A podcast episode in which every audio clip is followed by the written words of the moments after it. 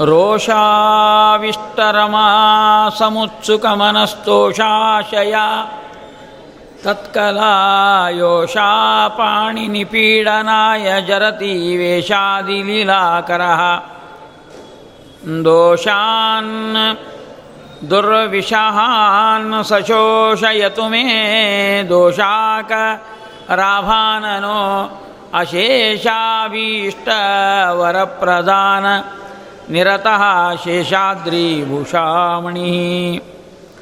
ಕಲ್ಯಾಣಾದ್ಭುತಗಾತ್ರಾಯ ಕಾಮಿತಾರ್ಥಪ್ರದಾಯಿನೇ ಶ್ರೀಮದ್ವೆಂಕಟನಾಥಾಯ ಶ್ರೀನಿವಾಸಾಯ ತೇ ನಮಃ. ಆಪಾದಮೌಲಿಪರ್ಯಂతం ಗುರುಣಾಂ ಆಕೃತಿಂ ಸ್ಮರೇತ ತೇನ ವಿಘ್ನಾಃ ಪ್ರಣಶ್ಯಂತಿ सिद्ध्यन्ति च मनोरथाः स्वस्ति शेषस्तु सताम् अखिलशेषसन्मङ्गलानि सम्भवन्तु सम्यक् श्लोकैक श्रवणपठनमात्रेण वक्तृच्च श्रोतॄणां निखिलकलिकृतकल्मष अपनोदनपटुतरे धर्माद्यखिलपुरुषार्थसाधनीभूते श्रीमद्भविष्योत्तरपुराणे ವೆಂಕಟೇಶ ಮಹಾತ್ಮೆ ಅದ್ಯ ಕಥಾ ಪ್ರಾರಂಭೆ ಸತಿ. ಕಿಂಚಿತ್ ಪೂರ್ವಕಥಾನುವಾದ ಬ್ರಹ್ಮರುದ್ರಾದಿವಂದ್ಯಂ ತ್ವಾಂ. ಭಜೆ ವೆಂಕಟನಾಯಕಂ. ನಿವಾರಯಸ್ವಾನಿಷ್ಟಾನಿ ಸಾಧಯಿಷ್ಟಾನಿ ಮಾಧವ. ಪೂರ್ವಾಂತ್ಯ ಶ್ಲೋಕ ಭಾಗದಲ್ಲಿ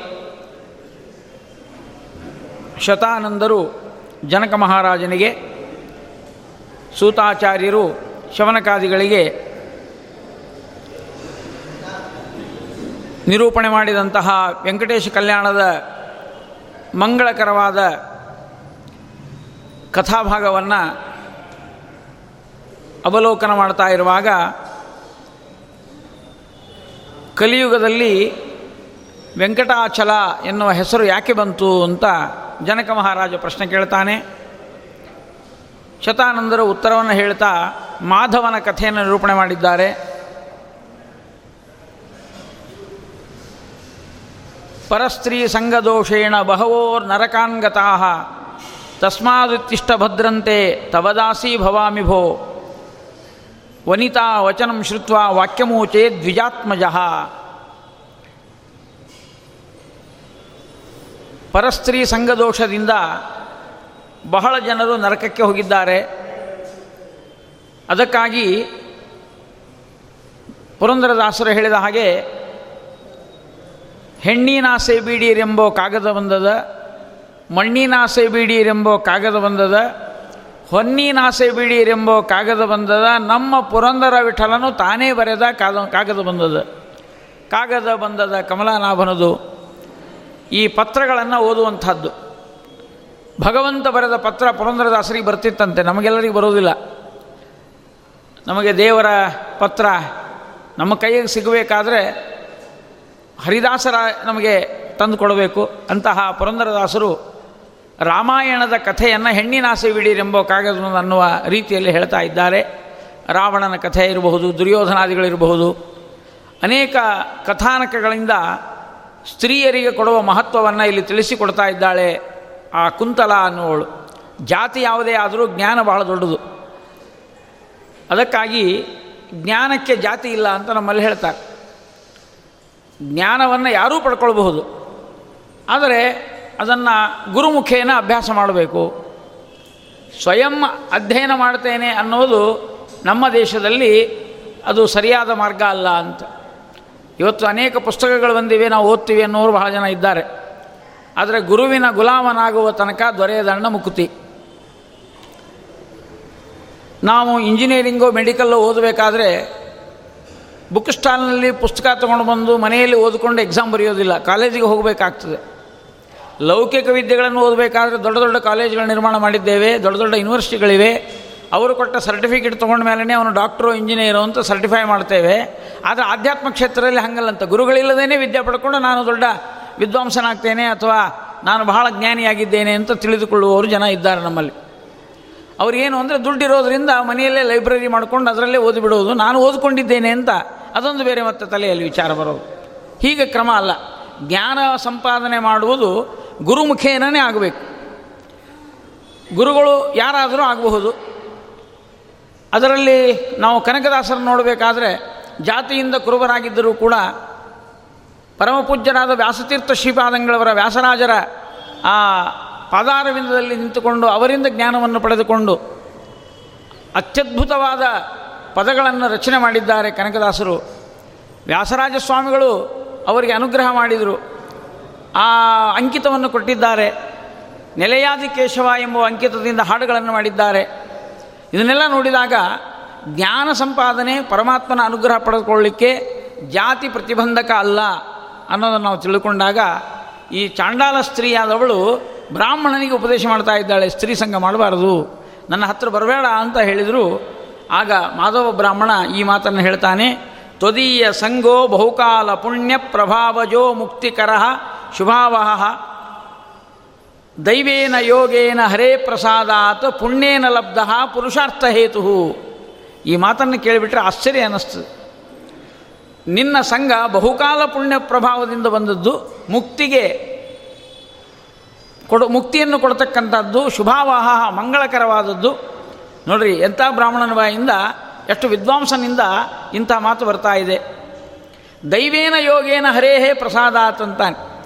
ಇದು ಹರಿಯ ಪ್ರಸಾದ, ಹರಿಯ ಅನುಗ್ರಹ, ಇದು ದೈವಯೋಗ ನಿನ್ನಂಥವಳು ನನಗೆ ಸಿಕ್ಕದ್ದು ಅಂತ. ಇಂಥ ಎಲ್ಲ ಮಾತುಗಳನ್ನು ಕೇಳಿದಾಗ ಈ ಬ್ರಾಹ್ಮಣನ ತಲೆ ಕೆಟ್ಟು ಹೋಗಿದೆ ಅಂತ ಅನ್ನಿಸ್ತದೆ ನಮಗೆ. ಪಂಡಿತ, ವಿದ್ವಾಂಸ ಓದಿಕೊಂಡವ, ತಿಳಿದವರು ಹೀಗೆ ಮಾತಾಡ್ಬೋದೇನು ಅಂತ ವೆಂಕಟೇಶ ಮಹಾತ್ಮೆಯನ್ನು ಕೇಳುವವರಿಗೆ ಪ್ರಶ್ನೆ ಬರ್ತದೆ. ಇಂಥವನು ತಿರುಪತಿ ಬೆಟ್ಟವನ್ನು ಹತ್ತಿದ, ಪಾಪವನ್ನು ಕಳ್ಕೊಂಡ, ಮುಂದೆಲ್ಲ ಕಲ್ಯಾಣ ಆಯಿತು ಅಂತ ನೀವು ಹೇಳ್ತೀರಿ. ಹಾಗಾದರೆ ಕಥೆಯ ಸಾರಾಂಶ ಏನು? ಮಾಡೋದೆಲ್ಲ ಮಾಡೋದು, ತಿರುಪತಿ ಬೆಟ್ಟ ಹತ್ತೋದು ಅಂತ ಹಿಂಗೆ ಆಗ್ತದೆ ಆಮೇಲೆ. ತಿರುಪತಿ ಬೆಟ್ಟ ಹತ್ತಿದ ಕೂಡಲೇ ಎಲ್ಲ ಪಾಪ ಕಳ್ಕೊಳ್ಳೋದು. ಹಾಗಾದರೆ ಮೊದಲೆಲ್ಲ ಮಾಡಲಿಕ್ಕೆ ಅಡ್ಡಿ ಇಲ್ಲ ಅಂತ ಇದು ಈ ಕಥಾದ ಸಾರಾಂಶ ಅಂತ ತಿಳಿದುಕೊಂಡ್ರೆ ಬಹಳ ತಪ್ಪಾಗ್ತದೆ. ಇದರಲ್ಲಿ ಒಂದು ಸ್ವಾರಸ್ಯ. ನಿನ್ನೆ ನಾನು ಅದನ್ನು ವಿಶ್ಲೇಷಣೆಯನ್ನು ಮಾಡುವಾಗ ವಿಚಾರ ಮಾಡ್ತಾ ಇದ್ದೇವೆ. ಭಗವಂತನ ಅನುಗ್ರಹದಿಂದ. ಅಲ್ಲೇನು ವಿಶ್ಲೇಷಣೆ ಅಂದರೆ ಕರ್ಮದ ಬಗ್ಗೆ ನಾವು ವಿಚಾರ ಮಾಡಿದ್ವಿ. ಕರ್ಮಗಳು ಪ್ರಾರಬ್ಧ ಕರ್ಮ ಅಂತ ಒಂದು. ಪಾಪಕರ್ಮ ಪುಣ್ಯಕರ್ಮ ಪುಣ್ಯಕರ್ಮದಲ್ಲಿ ಅನಿಷ್ಟ ಪುಣ್ಯ, ಇಷ್ಟ ಪುಣ್ಯ. ಪಾಪಕರ್ಮಗಳನ್ನೆಲ್ಲ ಜ್ಞಾನದಿಂದ ನಾವು ಕಳೆದುಕೊಳ್ಳಬಹುದು. ಬಹೂನಾಂ ಜನ್ಮ ಜನ್ಮನಾಂ ಅಂತೆ ಜ್ಞಾನವಾನ್ ಮಾಂ ಪ್ರಪದ್ಯತೆ. ಕೃಷ್ಣನ ಮಾತು, ಯಾರು ಜ್ಞಾನವಂತರೋ ಅವರು ಭಗವಂತನನ್ನು ಪಡಿತಾರೆ. ಭಗವಂತನನ್ನು ಪಡಿಬೇಕಾದರೆ ಪಾಪ ಸುಟ್ಟು ಹೋಗಬೇಕು. ಅದು ಸುಟ್ಟು ಹೋಗಲಿಕ್ಕೆ ಒಂದು ಉಪಾಯ ಇದೆ. ಜ್ಞಾನಾಗ್ನಿ ಸರ್ವಕರ್ಮಾಣಿ ಭಸ್ಮಸಾತ್ ಕುರುತೆ ಜ್ಞಾನವೆಂಬ ಅಗ್ನಿ ನಾವು ಮಾಡಿದ ಪಾಪಕರ್ಮಗಳನ್ನೆಲ್ಲ ಅದು ಸುಟ್ಟು ಬೂದಿ ಮಾಡತಕ್ಕಂಥದ್ದು. ಆದರೆ ಉಳಿದದ್ದೇನು? ಮಾಧವ ಬ್ರಾಹ್ಮಣನಿಗೆ ಜನ್ಮ ಜನ್ಮಾಂತರದಿಂದ ಈ ಜನ್ಮದಲ್ಲಿ ಮಾಧವ ಅಲ್ಲ, ಜನ್ಮ ಜನ್ಮಾಂತರದಿಂದಲೂ ಮಾಧವನಾಗಿದ್ದ. ಜ್ಞಾನವನ್ನು ಪಡಿತಾನೆ ಬರ್ತಾ ಇದ್ದಾನೆ. ಬಹುನಾಮ್ ಜನ್ಮನಾಮಂತೆ ಬಹಳ ಜನ್ಮ ಕಳೆದು ಹೋಗಿದೆ. ಈ ಜನ್ಮದಲ್ಲಿ ಮೋಕ್ಷ ಆಗಬೇಕಾಗಿತ್ತಲ್ಲ ಅಂದರೆ ಪ್ರಾರಬ್ಧ ಕರ್ಮ ಅಂದು ಉಳಿದಿತ್ತು.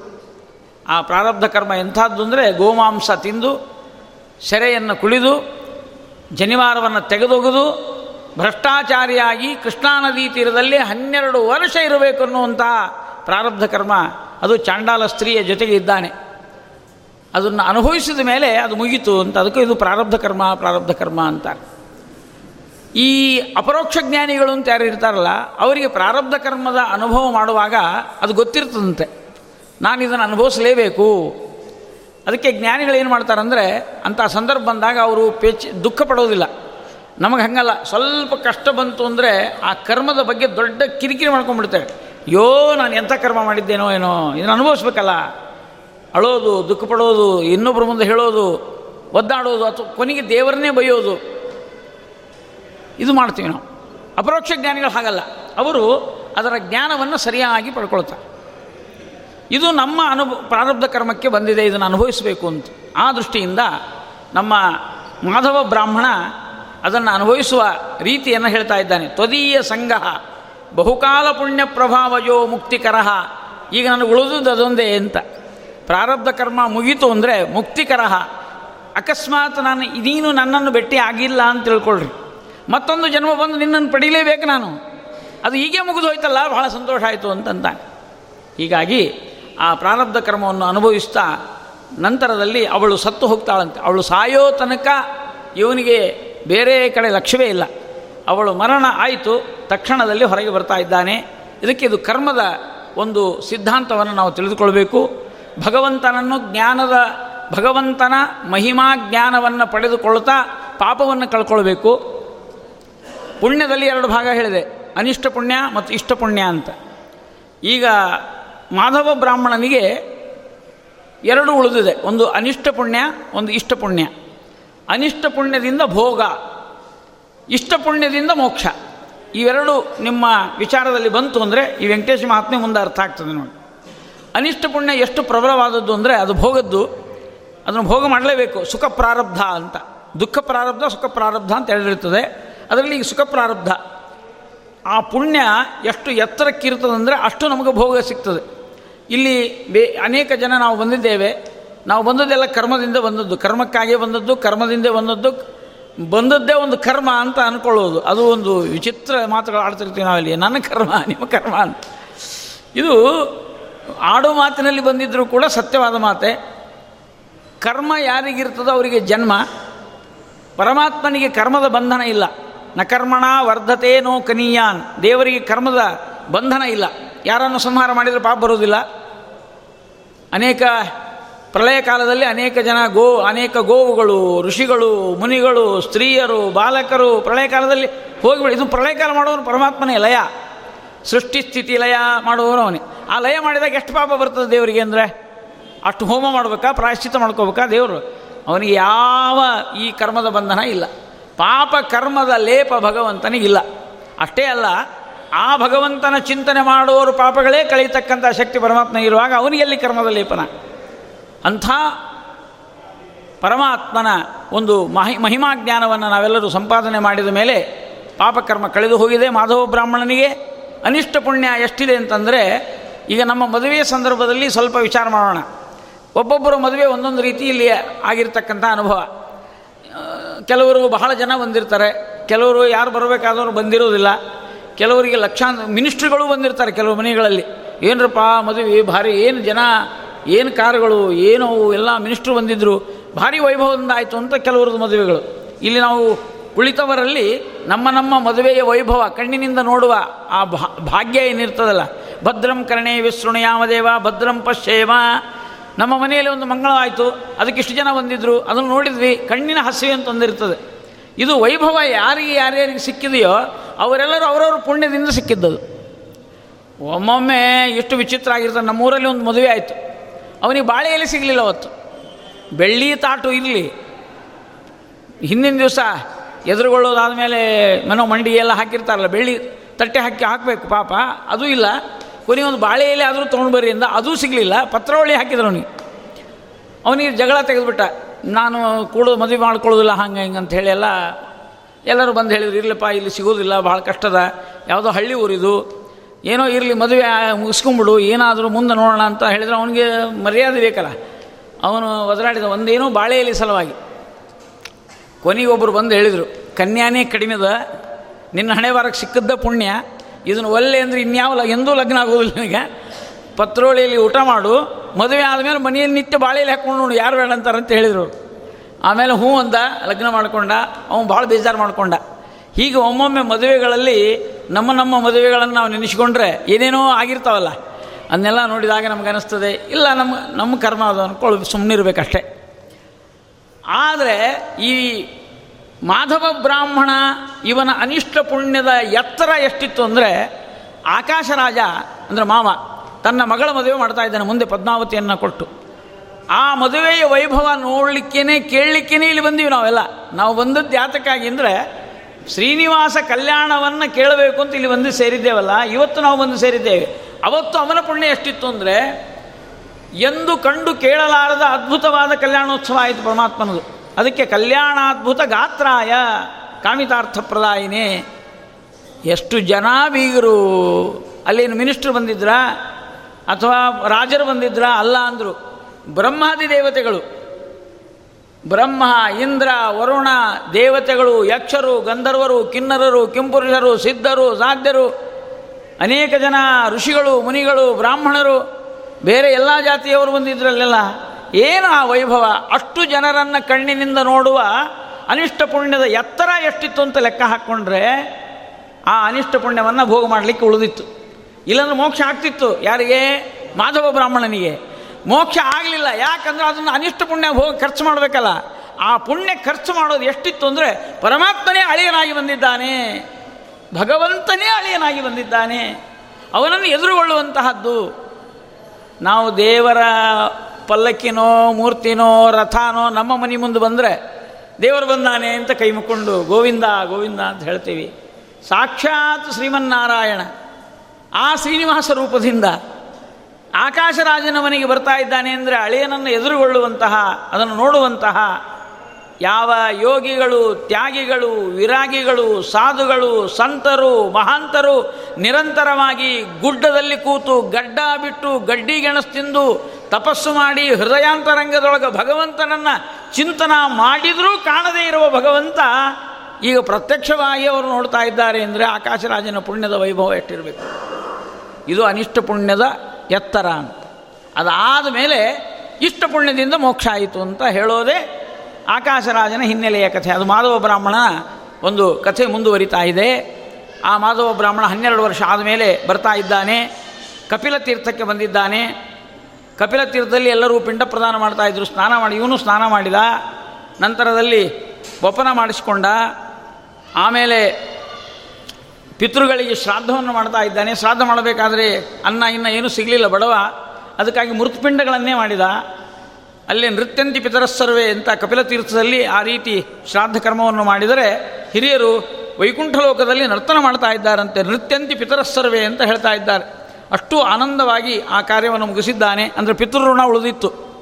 ಆ ಪಿತೃಋಣವನ್ನು ಮುಗಿಸಿದ್ದಾನೆ. ಮುಂದೆ ಮೂರು ಋಣಗಳು. ಋಷಿ ದೇವಋಣ ಋಷಿ ಋಣ ಪಿತೃಋಣ ಪಿತೃಋಣ ಪರಿಹಾರ ಆಗಿದೆ. ಅಂದರೆ ಪ್ರತಿಯೊಬ್ಬರಿಗೂ ಕರ್ಮ ಬಿಟ್ಟದ್ದಲ್ಲ. ಆ ಕರ್ಮವನ್ನು ಪರಮಾತ್ಮನ ಆಜ್ಞೆಯಿಂದ ನಾವೆಲ್ಲರೂ ಆಚರಣೆ ಮಾಡಲೇಬೇಕು. ಅದನ್ನು ದೇವರು ಮಾಡಿಸ್ತಾನೆ. ನಾವು ಮಾಡ್ತೀವಿ ನಾವು ಮಾಡ್ತೀವಿ ಅಂತ ಹೇಳೋದ್ರಲ್ಲಿ ಅರ್ಥ ಇಲ್ಲ. ದೇವರು ಅವರವರ ಯೋಗ್ಯತೆಗೆ ತಕ್ಕಂತೆ ಈ ಕರ್ಮಗಳನ್ನು ಮಾಡಿಸ್ತಾನೆ. ಇದನ್ನು ಉಪನಿಷತ್ನಲ್ಲಿ ಒಂದು ಮಾತು ಹೇಳ್ತಾರೆ. ಯಥಾ ಔಷಧಯ ಸಂಭವಂತಿ ಅಂತ. ಅಲ್ಲಿ ರಾಘವೇಂದ್ರ ತೀರ್ಥ ಶ್ರೀಪಾದಂಗಳವರು ಉಪನಿಷತ್ ಖಂಡಾರ್ಥದಲ್ಲಿ ಒಂದು ಮಾತು ಹೇಳ್ತಾರೆ. ನೆಲ ಒಂದೇ ಇರ್ತದೆ. ಮಳಿ ಎಲ್ಲ ಗಿಡಕ್ಕೂ ಒಂದೇ ಥರದ್ದು ನೆಲಕ್ಕೆ ಬರುವುದು. ಆದರೆ ಬೀಜ ಹಾಕಿದಾಗ ಬೀಜಕ್ಕೆ ತಕ್ಕಂತೆ ಗಿಡಗಳು ಬರ್ತದೆ. ಬೇವಿನ ಮರ, ಮಾವಿನ ಮರ, ಅದು ಬೇರೆ ಬೇರೆ ಥರದ್ದು ಇರೋದು. ಅದು ಮಣ್ಣು, ಅದನ್ನು ಬದಲು ಮಾಡೋದಿಲ್ಲ ಮಣ್ಣು ಬೀಜದ ಗುಣವನ್ನು ಬದಲು ಮಾಡುವುದಿಲ್ಲ. ಬೀಜ, ಅದು ಮೂಲತಃ ಏನಿರ್ತದೋ ಅದೇ ಮರ ಬೆಳೆಯೋದು. ಆದರೆ ಅದಕ್ಕಿರುವ ಮಣ್ಣು ಏನಿದಲ್ಲ ಅದು ಶಕ್ತಿ ಕೊಡೋದು ಒಂದೇ. ಮಳೆ, ನೀರು, ಅದು ಒಂದೇ. ಮಳೆಯ ನೀರು ಮತ್ತು ಪ್ರೋಟೀನ್ ಮೊದಲಾದಂಥ ಅದೇನು, ನಾವೆಲ್ಲ ಆ ಭೂಮಿಯಿಂದ ಬರುವ ಶಕ್ತಿ ಅಂತ ಹೇಳ್ತೀವಿ. ಅದೆಲ್ಲವೂ ಕೂಡ ಆಹಾರ ವ್ಯವಸ್ಥೆ ಆ ಗಿಡಕ್ಕೆ ಸಿಗ್ತಾ ಇದೆ. ಆದರೆ ಅದರ ಆಕಾರ, ಅದರ ಬಣ್ಣ, ಅದರ ರುಚಿ, ಅದರ ಒಂದು ವೈಭವ, ಇದೆಲ್ಲವೂ ಬೇರೆ ಬೇರೆಯೇ ಆ ಮಾವಿನ ಮರದ ಒಂದು ವೈಭವನೇ ಬೇರೆ, ಬೇವಿನ ಮರದ ವೈಭವನೇ ಬೇರೆ. ಇಲ್ಲಿ ವ್ಯತ್ಯಾಸ ಯಾಕಾಯಿತು ಅಂತ ಕೇಳಿದೆ ಯಥಾ ಪೃಥಿವ್ಯಾಂ ಔಷಧಯ ಸಂಭವಂತಿ ಅಂತ ಅದಕ್ಕೆ ಉತ್ತರ ಕೊಡ್ತಾ ಇದ್ದಾರೆ. ಅಂದರೆ ಹೇಗೆ? ಬೀಜದ ಗುಣಕ್ಕೆ ತಕ್ಕಂತೆ ಮರಗಳು ಬೆಳೆಯುತ್ತವೆಯೋ, ಅದಕ್ಕೆ ತಕ್ಕಂತೆ ಹಣ್ಣುಗಳಾಗುತ್ತವೆಯೋ, ಅದೇ ರೀತಿಯಾಗಿ ಅನಂತ ಜೀವರಾಶಿಗಳೇನು ನಾವಿದ್ದೀವಲ್ಲ, ಭಗವಂತ ನಮಗೇನು ಮಾಡ್ತಾನಂದರೆ ಆ ಜೀವವನ್ನು, ಅದು ಆಯಾ ಜೀವವನ್ನು ಭೂಮಿಯಲ್ಲಿ ಹಾಕ್ತಾನಂತ. ದೇಹ ಕೊಡ್ತಾ ಇದ್ದಾನೆ. ನಮಗೆ ಒಂದೇ ರೀತಿ ಬೆಳಕು, ಒಂದೇ ರೀತಿ ಆಹಾರ, ಒಂದೇ ನೀರು, ನಮಗೇನು ವ್ಯತ್ಯಾಸ ಮಾಡೋದಿಲ್ಲ ದೇವರು. ಎಲ್ಲರಿಗೂ ಒಂದೇ ರೀತಿ ಕೊಡ್ತಾನೆ. ಆದರೆ ನಾವು ಹಿಂಗ್ಯಾಕೆ ಬೆಳಿತೀವಿ ಬೇರೆ ಬೇರೆ ಅಂದರೆ ಯಥಾ ಔಷಧಯ ಸಂಭವಂತಿ ಅಂತ ಹೇಳಿದ ಹಾಗೆ ಬೀಜ ಗುಣಕ್ಕೆ ತಕ್ಕಂತೆ ಬದಲಾಗುವಂತೆ ನಮ್ಮ ಜೀವಕ್ಕೆ ತಕ್ಕಂಥ ಒಂದು ರೀತಿಯಲ್ಲಿ ನಾವು ಬೆಳೆದು ಬರುತ್ತೇವೆ ದೇವರು ಯಾರಿಗೂ ಅನ್ಯಾಯ ಮಾಡೋದಿಲ್ಲ ಅಂತ ಅರ್ಥ. ಹೇಗೆ ಮಣ್ಣು ಮತ್ತು ನೀರುಗಳು ತಮ್ಮ ಯಾವ ಒಂದು ವ್ಯತ್ಯಾಸವನ್ನು ಆ ಬೀಜದ ಮೇಲೆ ಹಾಕೋದಿಲ್ಲವೋ ಹಾಗೆ ಭಗವಂತ ನಮ್ಮ ನಮ್ಮ ಕರ್ಮಾನುಸಾರವಾಗಿರುವಂಥ ರೀತಿಯಲ್ಲಿ ನಮಗೆ ಬೆಳಿಲಿಕ್ಕೆ ಬಿಡ್ತಾನೆ ಹೊರತು ತಾನು ಸ್ವತಃ ನಮಗೆ ಪಕ್ಷಪಾತ ಮಾಡೋದಿಲ್ಲ ಒಬ್ಬರಿಗೊಂದು ಇನ್ನೊಬ್ಬರಿಗೊಂದು ಕೆಲವರು ಸಣ್ಣ ವಯಸ್ಸಿನಲ್ಲಿ ದೊಡ್ಡ ವಿದ್ವಾಂಸರಾಗಿರ್ತಾರೆ. ಅವ್ರು ನೋಡಿದ ಕೂಡಲೇ ಅರವತ್ತು ಎಪ್ಪತ್ತು ವರ್ಷದವರು ಬಂದು ಹೇಳ್ತಾರೆ, ಏನ್ರಿ ನಮ್ಗೆ ಇಷ್ಟು ವಯಸ್ಸಾಯಿತು, ಓದಲಿಲ್ಲ. ನೀವು ಚಿಕ್ಕ ವಯಸ್ಸಿನಲ್ಲಿ ಓದಿಬಿಟ್ರಿ, ಏನು ಪುಣ್ಯ ಮಾಡಿರಿ? ಅಂತ ಹಿಂಗೆಲ್ಲ ಹೇಳ್ತಿರ್ತಾರೆ. ಇದೆಲ್ಲ ಮಾತು ಏನೇ ಇದ್ದರೂ ಅದರ ಒಳಗಿನ ಒಂದು ಸತ್ಯಾಂಶ ಏನು ಅಂದರೆ ಜನ್ಮ ಜನ್ಮಾಂತರದಿಂದ ಬಂದಂತಹ ಅವರ ಸಂಸ್ಕಾರ ಆ ಜೀವಕ್ಕಿರುವಂತಹ ಯೋಗ್ಯತೆ, ಅದು ಭಗವಂತ ಅನುಗ್ರಹ ಮಾಡಿ ಕೊಡ್ತಾನಲ್ಲ, ಅದು ಸರಿಯಾಗಿ ಅವರವರಿಗೆ ಬೇಕಾದ್ದನ್ನು ಕೊಡ್ತಾನೆ ಹೊರತು ಪಕ್ಷಪಾತ ಮಾಡೋದಿಲ್ಲ ಅಂತ ಇದನ್ನು ನಾವು ತಿಳಿದುಕೊಳ್ಬೇಕು ಇದು ಕರ್ಮದ ಸಿದ್ಧಾಂತ. ಹೀಗಾಗಿ ಆ ಮಾಧವ ಬ್ರಾಹ್ಮಣ ಕಪಿಲ ತೀರ್ಥದಲ್ಲಿ ಶ್ರಾದ್ದಾದಿ ಕರ್ಮಗಳನ್ನು ಮುಗಿಸಿಕೊಂಡು ಬೆಟ್ಟವನ್ನು ಹತ್ತಿ ಬರ್ತಾ ಇದ್ದಾನೆ. ಯಾವಾಗ ಬೆಟ್ಟ ಹತ್ತಲಿಕ್ಕೆ ಶೇಷಾಚಲ ಪರ್ವತ, ಅದು ಮೊದಲು ಆನಂತರ ವೆಂಕಟಾಚಲ ಆಯಿತು. ಶೇಷಾಚಲ ಪರ್ವತವನ್ನು ಹತ್ತಬೇಕು ಅಂತ ಒಂದು ಎರಡು ಹೆಜ್ಜೆ ಇಡೋದ್ರೊಳಗಾಗಿ ವಾಂತಿ ಆಗಿಬಿಟ್ಟಿದೆ, ದುರ್ಗಂಧ ಎಲ್ಲ ಕಡೆ ಹಬ್ಬಿಬಿಟ್ಟಿದೆ. ಚಟ ಚಟ ಚಟ ಚಟ ಸಪ್ಪಳ ಬಂತಂತೆ, ಸುಟ್ಟದ್ದು, ಭಸ್ಮ ಆಗಿರುವಂತಹ ಸಪ್ಪಳ. ಅದು ನೋಡ್ತಾ ಇದ್ದಾರೆ, ಏನಾಗಿದೆ ಏನಾಗಿದೆ ಅಂತ ನೋಡೋದ್ರೊಳಗಾಗಿ ಈ ಬ್ರಾಹ್ಮಣ ವಾಂತಿ ಮಾಡ್ಕೊಳ್ತಾ ಇದ್ದ. ವಾಂತಿ ನಮಗೂ ಆಗ್ತಿರ್ತಾವ್ರಿ. ಏನೋ ತಿಂದು, ಅಕಳ ಸಕಳ ತಿಂದು ತಿನ್ನಬಾರ್ದನ್ನು ತಿಂದು, ಅದೇನೋ ತಲೆ ಕೆಟ್ಟು, ತಲೆನೋವು ಬಂದು ಒಂದು ಕಡೆ ವಾಂತಿ ಮಾಡ್ಕೊಳ್ತೀವಿ. ಅದು ಬೇರೆ, ಇದು ತಿಂದದ್ದು ವಾಂತಿ ಮಾಡೋದಲ್ಲ. ಹನ್ನೆರಡು ವರ್ಷ ಕೃಷ್ಣಾ ತೀರದೊಳಗೆ ಅದೇನು ಸುರಾಪಾನ ಮಾಡಿದ್ದ, ಗೋಮಾಂಸ ತಿಂದಿದ್ದ, ಆ ಅಭಕ್ಷ ಭಕ್ಷಣ ಮಾಡಿದ್ದ, ಆ ಪಾಪಗಳೆಲ್ಲ ಸುಟ್ಟುವಂತಲ್ಲಿ ಆ ತಿರುಪತಿ ಬೆಟ್ಟದಲ್ಲಿ. ಇದು ಭಗವದ್ ಅನುಗ್ರಹದಿಂದ. ಅದಕ್ಕೆ ವೆಂಕಟ ಪರ್ವತ ಎಲ್ಲರೂ ಹೇಳ್ತಾ ಅಹೋ ವೆಂಕಟಾಚಲ ಅಂದರು. ವೇಂ ಪಾಪಂ ಕಟದಾಹನ ಶಕ್ತಿತಃ. ಯಾವ ಪರ್ವತ ಹತ್ತಿದರೆ ಭಕ್ತರ ಪಾಪಗಳು ಸುಟ್ಟು ಬೂದಿ ಆಗ್ತದೋ ಇವತ್ತಿಗೂ ಕೂಡ. ಈಗ ನಾವು ಶ್ರವಣ ಮಾಡ್ತಾ ಇದ್ದೇವೆ. ನಮಗೂ ಕೂಡ ವೆಂಕಟ ಅನ್ನುವಂಥ ಶಬ್ದ ಕೇಳಿದ ತಕ್ಷಣ ನಾವೆಲ್ಲರೂ ಪಾಪಗಳನ್ನು ಸುಟ್ಟು ಬೂದಿ ಮಾಡಿಕೊಂಡಿದ್ದೇವೆ. ಈ ಕ್ಷಣದಲ್ಲಿ ಆಗಿದೆ ಅದನ್ನು. ಆದರೆ ಮನೆಗೆ ಹೋಗ್ತೀವಲ್ಲ, ನಾಳೆ ಬರೋದ್ರೊಳಗಾಗಿ ಸ್ವಲ್ಪ ಸ್ಟಾಕ್ ಮಾಡ್ಕೊಂಬರೋದು ಮತ್ತೆ ಬೇರೆ. ಅದು ಬೇರೆ ವಿಷಯ. ನಾವು ಇಲ್ಲಿ ಕಳ್ಕೊಂಡದ್ದನ್ನು ಮತ್ತೆ ಬಿಡ್ತೀವೇನು? ಮತ್ತು ಮನೆಗೆ ಹೋದ್ಮೇಲೆ ಯಾವಕ್ಕೆ ಮಾಡುವೆ? ಸಾವಿರ ತಪ್ಪನು ಕಾಯೋದಯಾಂಬುದೇ ವಿಠಲ. ಜಾವಕ್ಕೆ ಬೆಳಗಾಗೋದ್ರೊಳಗಾಗಿ ಮಾಡುವೆ ಸಾವಿರ ತಪ್ಪನು, ಕಾಯೋ ದಯಾಂಬುದೇ ವಿಠಲ. ನೀನೇ ಕಾಯ್ಬೇಕಪ್ಪ, ಪಾಪಗಳಾಗ್ತಾ ಇರ್ತದೆ, ಪಾಪದ ಮೂಟೆ, ಪಾಪದ ಸಮೂಹ, ಅದೆಲ್ಲ ತುಂಬಿಕೊಂಡು ಬರುವುದು. ಮತ್ತು ವೆಂಕಟ ಪರ್ವತವನ್ನು, ವೆಂಕಟಾಚಲ ಸ್ವಾಮಿಯನ್ನು ನೋಡೋದು, ಪಾಪ ಕಳ್ಕೊಳ್ಳೋದು ಮತ್ತು ಹೋಗೋದು ಬರೋದು ಇದು ಇದ್ದದ್ದೇ ನಮ್ಮದು. ಆದರೆ ಭಗವಂತ ಅನುಗ್ರಹ ಮಾಡಿದ ಅಂದರೆ ಅದೆಲ್ಲವೂ ಕೂಡ ಶಾಶ್ವತವಾಗಿ ಹೋಗಿ ಜ್ಞಾನ ನಮಗೆ ಬಂದು ಭಗವಂತನ ಅನುಗ್ರಹ ಆಗ್ತದೆ. ಅಂತಹ ಒಂದು ರೀತಿಯಲ್ಲಿ ಶೇಷಾಚಲ ಪರ್ವತ ಹೋಗಿ ಅದು ಕಲಿಯುಗದಲ್ಲಿ ವೆಂಕಟಾಚಲ ಅಂತ ಪ್ರಸಿದ್ಧವಾಯಿತು. ಅಲ್ಲಿ ಬ್ರಹ್ಮದೇವರು ಬಂದಿದ್ದಾರೆ. ಬಂದು ಬ್ರಾಹ್ಮಣನಿಗೆ ಹೇಳಿದರು, ಮಾಧವನಿಗೆ, ನೋಡಪ್ಪ, ನೀನು ಬಹಳ ಪುಣ್ಯವಂತ ಅಂದರು. ಇವ ಹನ್ನೆರಡು ವರ್ಷ ಮಾಡಿದ ಪಾಪ ನೆನೆಸ್ಕೊಂಡು ಪಶ್ಚಾತ್ತಾಪ ಪಡ್ತಾ ಇದ್ದಾನೆ. ಅಯ್ಯೋ, ನಾನು ಇಂಥ ಪಾಪಿಷ್ಟ ನನಗೆ ಹಿಂಗೆ ಅಂತಾರಲ್ಲ ಬ್ರಹ್ಮದೇವರು ಅಂತ. ಆಗ ಬ್ರಹ್ಮದೇವರು ಹೇಳಿದರು, ನೀನು ಮುಂದೆ ಆಕಾಶರಾಜನಾಗಿ ಹುಡ್ತಾ ಇದ್ದಿ. ನಿನಗೆ ಮಗಳಾಗಿ ಪದ್ಮಾವತಿ ಬರ್ತಾ ಇದ್ದಾಳೆ ನಾರಾಯಣ ಶ್ರೀನಿವಾಸನಾಗಿ ನಿನಗೆ ಅಳೆಯನಾಗಿ ಬರ್ತಾ ಇದ್ದಾನೆ, ನಿನ್ನ ಪುಣ್ಯ ತುಂಬಿದೆ, ಹೋಗು ಇನ್ನ ಅಂತ ಇಲ್ಲಿ ದೇಹವನ್ನು ತ್ಯಾಗ ಮಾಡೋದ್ರು ಸ್ವಾಮಿ ಪುಷ್ಕರಣಿ ತೀರದಲ್ಲಿ ದೇಹ ತ್ಯಾಗವನ್ನು ಮಾಡ್ತಾ ಇದ್ದಾನೆ. ನಂತರದಲ್ಲಿ ಮುಂದಿನ ಜನ್ಮ ಅವನಿಗೆ ಆಕಾಶರಾಜನಾಗಿ ಬಂದ ಅಂತ ಶತಾನಂದರು ಜನಕ ಮಹಾರಾಜನಿಗೆ ಈ ಕಥೆಯನ್ನು ಹೇಳ್ತಾ ಇದ್ದ. ಇಲ್ಲೇನು ಸ್ವಾರಸ್ಯ ಅಂದರೆ ಕಥೆ ಕೇಳ್ತಾ ಕೇಳ್ತಾ ಕೇಳ್ತಾ ಒಂದು ಮಾತು ಮಾತ್ರ ನಮಗೆ ತ್ರಾಸಾಗ್ತದೆ. ಏನು ಅಂದರೆ ನೀ ಸ್ವಾಮಿ ಪುಷ್ಕರಣಿ ತೀರ್ಥದಲ್ಲಿ ದೇಹತ್ಯಾಗ ಮಾಡು, ಮುಂದೆ ಆಕಾಶರಾಜನ ಆಗ್ತೀನಿ ಅಂತೇನು ಹೇಳ್ತಾರಲ್ಲ, ಅದು ತ್ರಾಸಾಗ್ತಿ. ಹಿಂದಕ್ಕೊಮ್ಮೆ ರಾಮದೇವರು, ಸಮಾಯಾತ ಸಮಾಯಾತ, ಏ ಏ, ಮೋಕ್ಷ ಪದೇಚ್ಛವಃ ರಾಮಾವತಾರ ಮುಗಿದ ತಕ್ಷಣ ಒಂದು ಡಂಗುರು ಹೊಡೆಸಿಬಿಟ್ಟ. ಯಾರ್ಯಾರು ಬರ್ತೀರಿ, ಬರ್ರಿ, ಮೋಕ್ಷಕ್ಕೆ ಕರ್ಕೊಂಡು ಹೋಗ್ತೀನಿ ಅಂತ ಹೇಳಿ. ಜನ ಬಂದರು, ಆಚಾರ್ಯರು ಬಂದರು, ಪಂಡಿತರು ಬಂದರು, ಸ್ವಾಮಿಗಳು ಬಂದರು, ಹೆಣ್ಣು ಮಕ್ಕಳು ಬಂದರು, ಸಣ್ಣ ಹುಡುಗರು ಬಂದರು, ಬಸರೆಣ್ಣು ಮಕ್ಕಳು ಬಂದರು, ಮುದುಕರು ಬಂದರು, ಅತ್ತಿ ಎಲ್ಲರೂ ನಿಂತು ಬಿಟ್ಟಿದ್ದಾರೆ ಮೋಕ್ಷ ಅಂದರೆ ಯಾರಿಗೆ ಬೇಡ. ಬಂದು ನಿಂತು ಬಿಟ್ಟರು ಆ ಸರಿಯೂ ನದಿ ದಂಡಿ ಮೇಲೆ. ಹನುಮಂತ ದೇವರಂದರು, ಬರ್ರಿ ಅಂದ್ರೆ ಎಷ್ಟು ಜನ ಬಂದುಬಿಟ್ಟಾರಲ್ರಿ? ರಾಮದೇವ್ರು ಏನು ಗತಿ ಅಂತಂದರು. ಅಲ್ಲಪ್ಪ, ನಿನಗೇನು ಕರ್ಕೊಂಡು ಹೋಗಬೇಕಲ್ಲ? ನಾವು ಹೇಳಿವಿ ಅವ್ರು ಬಂದಾರ, ಹೋಗೋಣ ಅಂತ ಆಗ ಒಂದು ಅನೌನ್ಸ್ಮೆಂಟ್ ಮಾಡಿದ್ರು ಹನುಮಂತ ದೇವರು. ಯಾರ್ಯಾರು ಇಲ್ಲಿ ಬಂದಿರಿ? ಈ ತುಂಬಿದ ನದಿ, ಸರಿಯೂ ನದಿ ಏನದಲ್ಲ? ಇದರೊಳಗೆಲ್ಲರೂ ಹಾರ್ರಿ. ಆ ಕಡೆ ದಂಡಿಗೆ ವಿಮಾನ ನಿಂತಿರ್ತಾವ. ಅದರೊಳಗೆ ಕೂತ್ಕೊಂಡು ವೈಕುಂಠಕ್ಕೆ ಹೋಗ್ಬೋದು. ಅಲ್ಲಿ ಹೋಗಬೇಕಾದವರು ಇಲ್ಲಿ ಹಾರಬೇಕು ಅಂದರು. ಈ ಅನೌನ್ಸ್ಮೆಂಟ್ ಆದ ಕೂಡಲೇ ಎಲ್ಲರೂ ಗಾಬರಿ. ಕೆಲವರು, ಅವರೇನಂದರು, ಇಲ್ಲ, ನಮ್ಮ ಮನೆ ಇದು ಹಿತ್ತಲ ಬಾಗಿಲು ಹಾಕೀವಿ ಇಲ್ಲೋ ನೋಡ್ಕೊಂಬರ್ತೀವಿ ಒಂದ್ಸಲ ಅಂತ ಕೆಲವರು ಹೋದ್ರು ಕೆಲವರು ಮನೆಯಲ್ಲಿ ಮೊಮ್ಮಗನ ಮುಂಜುವೆ ಅದ, ಇನ್ನೂ ಅದು ಮುಗಿದಿಲ್ಲ, ಯಾಕೋ ಮೋಕ್ಷಕ್ಕೆ ಇರಲಿ ಬರ್ತೀವಿ ಅಂತಂದರು. ಅಂದರೆ ಯಾರು ಮೋಕ್ಷ ಯೋಗ್ಯರಿದ್ದರೋ ಅವರಷ್ಟೇ ಸಮುದ್ರದಲ್ಲಿ ಹಾರಿದ್ದು. ಆ ನದಿಯಲ್ಲೇ, ಸರಿಯು ನದಿಯಲ್ಲಿ ಹಾರಿ ಬಂದದ್ದು. ಉಳಿದವರೆಲ್ಲ ವಾಪಸ್ಸೇ ತಿರುಗಿ ಹೋದರು. ಯಾರ್ಯಾರು ತಿರುಗಿ ಹೋದರೋ, ಯಾರ್ಯಾರು ಉಳ್ಕೊಂಡಿದ್ರೋ, ಅವರು ನಾವೇ ಇಲ್ಲಿದ್ದವರು. ಹೋಗಿದ್ರೆ ಅವಾಗ ಹೋಗ್ತಿದ್ವಿ. ಈಗ ಮತ್ತೆ ವೆಂಕಟೇಶ ಮಾತ್ಮ ಕೇಳ್ಬೇಕು ನೋಡ್ರಿ. ಯಾಕಂದರೆ ಪರಮಾತ್ಮನ ಕಥೆ ಕೇಳಿ ಶ್ರವಣ ಮನನ ಧ್ಯಾಸನ ಮಾಡೋ ವ್ಯವಸ್ಥೆ ಬಂತು. ಹಾಗಾಗಿ ಇಲ್ಲಿಯೂ ಕೂಡ ಸ್ವಾಮಿ ಪುಷ್ಕರಣಿ ತೀರದಲ್ಲಿ ದೇಹತ್ಯಾಗ ಮಾಡು. ಅದು ಏನು ಸುಮ್ಮನೆ ನಾ ದೇಹತ್ಯಾಗ ಮಾಡೋದು. ಯೋಗದ ವಿಧಾನದಿಂದ ಮಾಧವ ಬ್ರಾಹ್ಮಣ ಅದನ್ನು ಸಾಧಿಸಿಬಿಟ್ಟ. ಇದು ಪ್ರಾಣಾಯಾಮ, ಪ್ರತ್ಯಾಹಾರ, ಧ್ಯಾನ, ಧಾರಣ, ಸಮಾಧಿ, ಇದೆಲ್ಲವನ್ನು ಕಲಿಯಬೇಕು ಅಂತ ತಾತ್ಪರ್ಯ. ನಾವು ಕೇವಲ ದೇವರ ಉಪಾಸನೆ ಮಾಡಿದರೆ ಸಾಲದು, ಸ್ತೋತ್ರ, ಮಂತ್ರ ಇವೆಲ್ಲನೂ ಸಾಲದು. ಮೊಟ್ಟ ಮೊದಲು ಮಾಡಬೇಕಾದ್ದು ಆಸನ ಜಯ, ನಂತರದಲ್ಲಿ ಪ್ರಾಣಾಯಾಮ. ಇದನ್ನು ಎಲ್ಲರೂ ರೂಢಿ ಮಾಡಿಕೊಳ್ಬೇಕು. ಯಾಕಂದರೆ ಇದು ಸಂ, ಜನ್ಮ ಜನ್ಮಾಂತರ ಸಂಸ್ಕಾರದಿಂದ ಅದರ ಸಿದ್ಧಿ ಆದರೆ ಆ ಕುಂಡಲಿನಿ ಜಾಗೃತಿ ಆದರೆ ಸಹಸ್ರಾರ ಚಕ್ರ ಅದೆಲ್ಲವನ್ನು ಕೂಡ ಒಳಗೆ ಕಂಡವನಾದರೆ, ಇದೆಲ್ಲ ಜ್ಞಾನಿಗಳು ಹೇಳಿದ್ದೆ. ಆದರೆ ನಾವು ಆ ಪ್ರಯತ್ನದಲ್ಲಿ ಒಂದು ಹೆಜ್ಜೆನೂ ಮುಂದಿಡೋದಿಲ್ಲ ಒಂದೊಂದು ಸಲ. ಆಸನ ಜಯ ಇಲ್ಲ, ಪ್ರಾಣಾಯಾಮ ಮಾಡಲಿಕ್ಕೆ ಬರೋದಿಲ್ಲ ಪ್ರಾಣಾಯಾಮ ವಿನಿಯೋಗ ಅಂತ ಪುರೋಹಿತರಂದರೆ ಅದು ಅವರು ಅದನ್ನು ಮುಂದಿಂದ ಹೇಳಬೇಕು. ಪ್ರಾಣಾಯಾಮ ವಿನಿಯೋಗ, ಮೂಗಿಡಿರಿ ಅಂತ ಅವ್ರು ಹೇಳಬೇಕು, ಇಲ್ಲಾಂದ್ರೆ ಹಿಡಿಯೋದೇ ಇಲ್ಲ ಅವರು ರೂಢಿಯಲ್ಲಿ ಅದನ್ನು ಹೇಳ್ಕೊಂಡ್ಬಿಟ್ಟಿರ್ತಾರೆ. ಕೇಶವಾಯ ಸ್ವಾಹ, ನಾರಾಯಣ, ಸ್ವಾಹ ಮಾಧವಾಯ ಸ್ವಾಹ ಗೋವಿಂದಾಯ ನಮಃ ನೀರು ಬಿಡ್ರಿ. ಪ್ರಾಣಾಯಾಮ ವಿನಿಯೋಗ, ಮೂಗಿಡಿರಿ ಅಂತ ಅವ್ರು ಅದನ್ನು ಬಾಯ್ಪಾಠ ಮಾಡುವಾಗ ಅದನ್ನು ಹೇಳ್ಬಿಟ್ಟಿರ್ತಾರೆ. ಒಬ್ಬ ಒಬ್ಬ ಆಚಾರ ಏನು ಮಾಡಿದ್ರು ಅಂದರೆ, ಹಿಂಗೆ ಮೂಗಿಡೀರಿ ಅಂತ ಹೇಳ್ಕೊಳ್ಳಿ, ಅವ್ರದ್ದೇ ಮೂಗು ಹಿಡಿದಿದ್ದ ಒಬ್ಬ ಗ್ರಹಸ್ಥ ನಂದಲ್ಲಪ್ಪ, ನಿಂದು ಹಿಡ್ಕೊ ಅಂತ ಹೇಳಿದರು. ಎಷ್ಟು ಅಜ್ಞಾನ ಇರ್ತದೆ ರೀ ನಮ್ಮಲ್ಲಿ? ಏನೋ ಪುಣ್ಯಕ ರಾಮದೇವ್ ಬಾಬಾ ಬಂದ ಮೇಲೆ ಒಂಚೂರು ಮೂಗು ಹಿಡಿಲಿಕ್ಕೆ ಕಲ್ತಾರೆ ಜನ. ಮೂಗು ಹಿಡಿಯೋದಲ್ರಿ ಪ್ರಾಣಾಯಾಮ ಅಂದರೆ, ಪ್ರಾಣ, ಗಾಳಿ, ಅದರ ಆಯಾಮ. ಒಳಗೆ ಹಿಡಿದುಕೊಳ್ಬೇಕು ಅದನ್ನು. ಇದನ್ನು ಅಭ್ಯಾಸ ಮಾಡಿದ್ದ ಮಾಧವ ಬ್ರಾಹ್ಮಣ, ಅದಕ್ಕೆ ಬ್ರಹ್ಮದಂಡದಿಂದ ದೇಹತ್ಯಾಗವನ್ನು ಮಾಡಿದ್ದಾನೆ. ಇದೆಲ್ಲ ಅಧ್ಯಯನ ಮಾಡಿದಾಗ ನಮಗೆ ಗೊತ್ತಾಗ್ತದೆ, ಮುಂದೆ ಆಕಾಶರಾಜನಾಗಿ ಬಂದ ಅಂತ. ಆಮೇಲೆ ಜನಕ ಮಹಾರಾಜ್ ಕೇಳ್ತಾ ಇದ್ದಾನೆ, ಸ್ವಾಮಿ, ದೇವರು ಹೆಂಗೆ ಬಂದ ಹೇಳ್ರಿ ಭೂಲೋಕಕ್ಕೆ?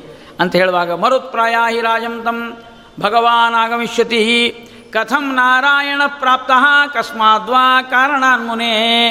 ಪ್ರಶ್ನೆ ಕೇಳ್ತಾ ಇದ್ದಾನೆ, ದೇವಲೋಕದಿಂದ, ವೈಕುಂಠದಿಂದ ಪರಮಾತ್ಮ ಹೇಗೆ ಬಂದಿದ್ದಾನೆ ಅಂತ ಹೇಳಿದಾಗ, ಆ ಸಂದರ್ಭದಲ್ಲಿ ಪುರಾತು ಋಷಯ ಸರ್ವೇ ಕಶ್ಯಪಾದ್ಯ ಮುನೀಶ್ವರಾ ಸನ್ಮಖಂ ಜಾಹ್ನವೀ ತೀರೆ ಸಂತೋಷಾತ್ ಚಕ್ರಿರೆ ದ್ವಿಜಾ ತಸ್ಮಿನ್ ಕಾಲೇ ನೃಪಶ್ರೇಷ್ಠ ನಾರದೋ ಮುನಿಸತ್ತಮಃ ಉವಾಚ ವಚನಂ ವಿಪ್ರಾನ್ ಕಿಮರ್ಥೋಯಂ ಕ್ರತೂತ್ತಮಃ ಆ ಗಂಗಾ ನದಿ ತೀರದಲ್ಲಿ ಋಷಿಗಳೆಲ್ಲ ಸೇರಿ ಯಜ್ಞವನ್ನು ಮಾಡ್ತಾ ಇದ್ದಾರೆ. ಕಶ್ಯಪಾದ್ಯ ಮುನೀಶ್ವರಾಹ ಅವರೆಲ್ಲರೂ ಕೂಡ ತಪಸ್ಸು ಮಾ ಯಜ್ಞ ಮಾಡ್ತಾ ಇರುವಾಗ ನಾರದರು ಬಂದರು.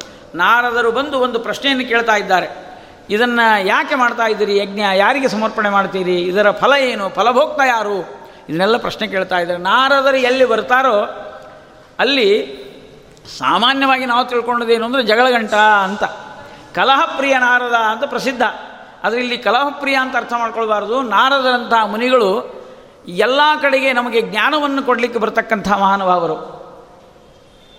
ಶಿವಾಯ ಲೋಕಸ್ಯ ಭವಾಯ ಭೂತಯೇ ಯವುತ್ತಮ ಶ್ಲೋಕ ಪರಾಯಣ ಜನಾ ಯಾಕೆ ಸಂಚಾರ ಮಾಡೋದು ನಾರದರಂಥ ಮಹಾನುಭಾವರು? ಶಿವಾಯ ಲೋಕಸ್ಯ ಭವಾಯ ಶಿವ ಅಂದರೆ ಮಂಗಳ ಅಂತ ಅರ್ಥ. ಮಂಗಳ ಆಗಲಿ ಅಂತ ಸಂಚಾರ ಮಾಡ್ತಾರಂತೆ.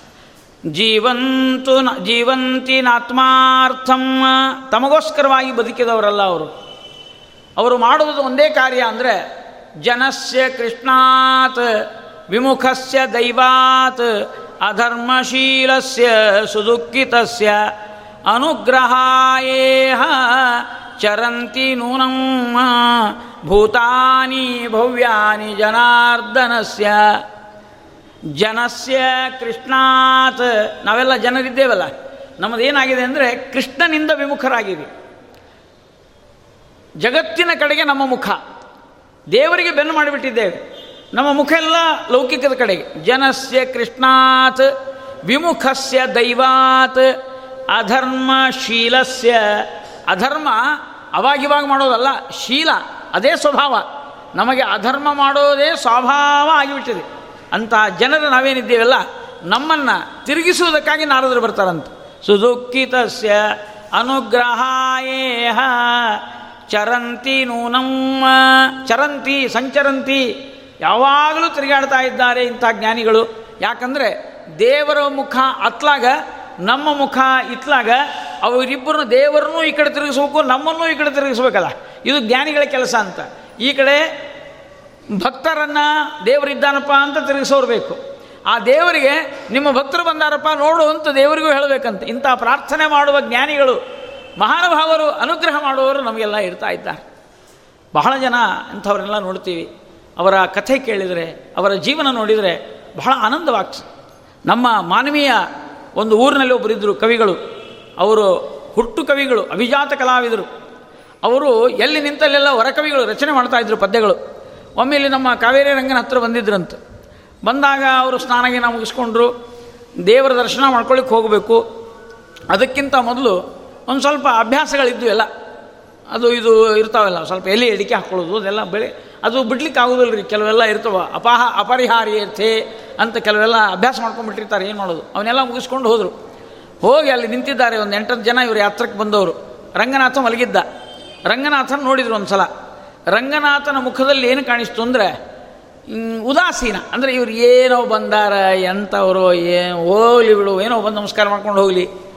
ಹಂಗೆ ಕಾಣಿಸ್ತು ನಮಗೆ. ನಮಗೆಲ್ಲ ಯಾವ ಕಾಣೋದೇ ಇಲ್ಲ ಬಿಡ್ರಿ. ನಮ್ಮಷ್ಟು ನಾವು ನಮ್ಮನ್ನು ನಿಂದ್ರಲಿಕ್ಕೂ ಕೊಡೋದಿಲ್ಲ, ನಮ್ಮನ್ನು ನೋಡಲಿಕ್ಕೂ ಕೊಡೋದಿಲ್ಲ. ಪೋಂಡಿ ಪೋಂಡಿ ಪೋಂಡಿ ಅಂದರೆ ಎದ್ದು ಬಂದು ಬಿಡೋದು ಅಷ್ಟೇ ಕೆಲಸ ನಮ್ಮದು ಅವರು ಅಲ್ಲಿ ನಿಂತಿದ್ರು ನೋಡ್ತಾ. ದೇವರು ನೋಡಿದರು ಯಾಕೋ ಒಂದು ಸ್ವಲ್ಪ ನಮ್ಮ ಬಗ್ಗೆ ತಿರಸ್ಕಾರದ ದೇವರಿಗೆ ಅಂತ ಅನಿಸ್ತವ್ರಿಗೆ ಕವಿಗಳಿಗೆ. ಆಗಿಂದಾಗಲೇ ಒಂದು ಪದ್ಯ ರಚನೆ ಮಾಡಿಬಿಟ್ರಲ್ಲಿ ನಿಂತಲ್ಲೇ. ಪನ್ನಗಪತಿ ಶಯನ.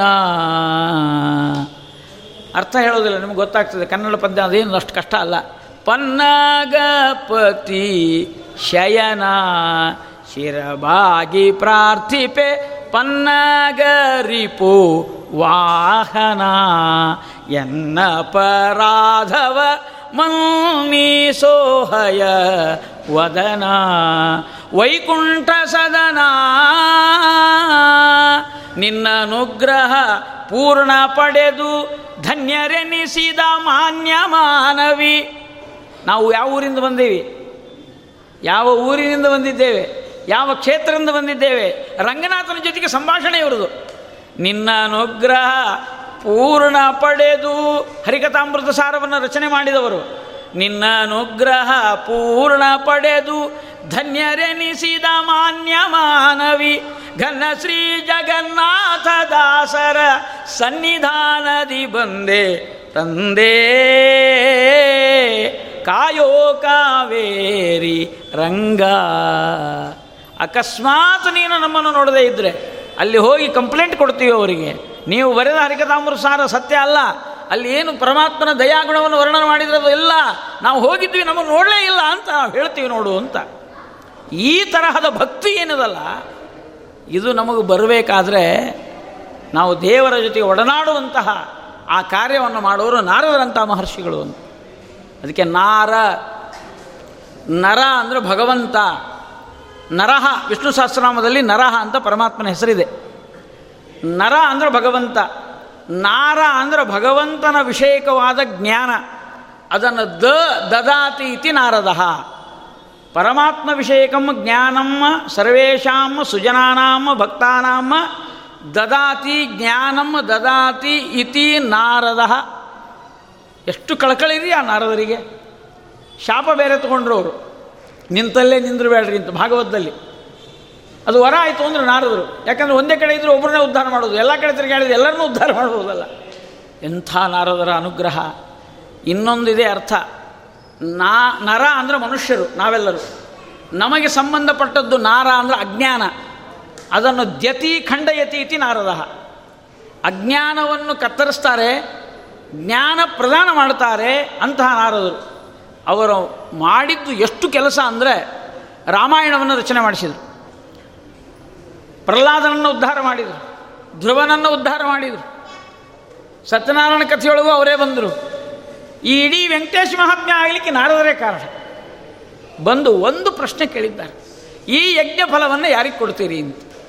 ನಿರ್ಣಯ ಮಾಡಲಿಕ್ಕೆ ಎಲ್ಲ ಆಚಾರ್ಯರು, ಪಂಡಿತರೆಲ್ಲ ಸೇರಿದರು. ತರ್ಕ, ವಾದ ನಡೀತು.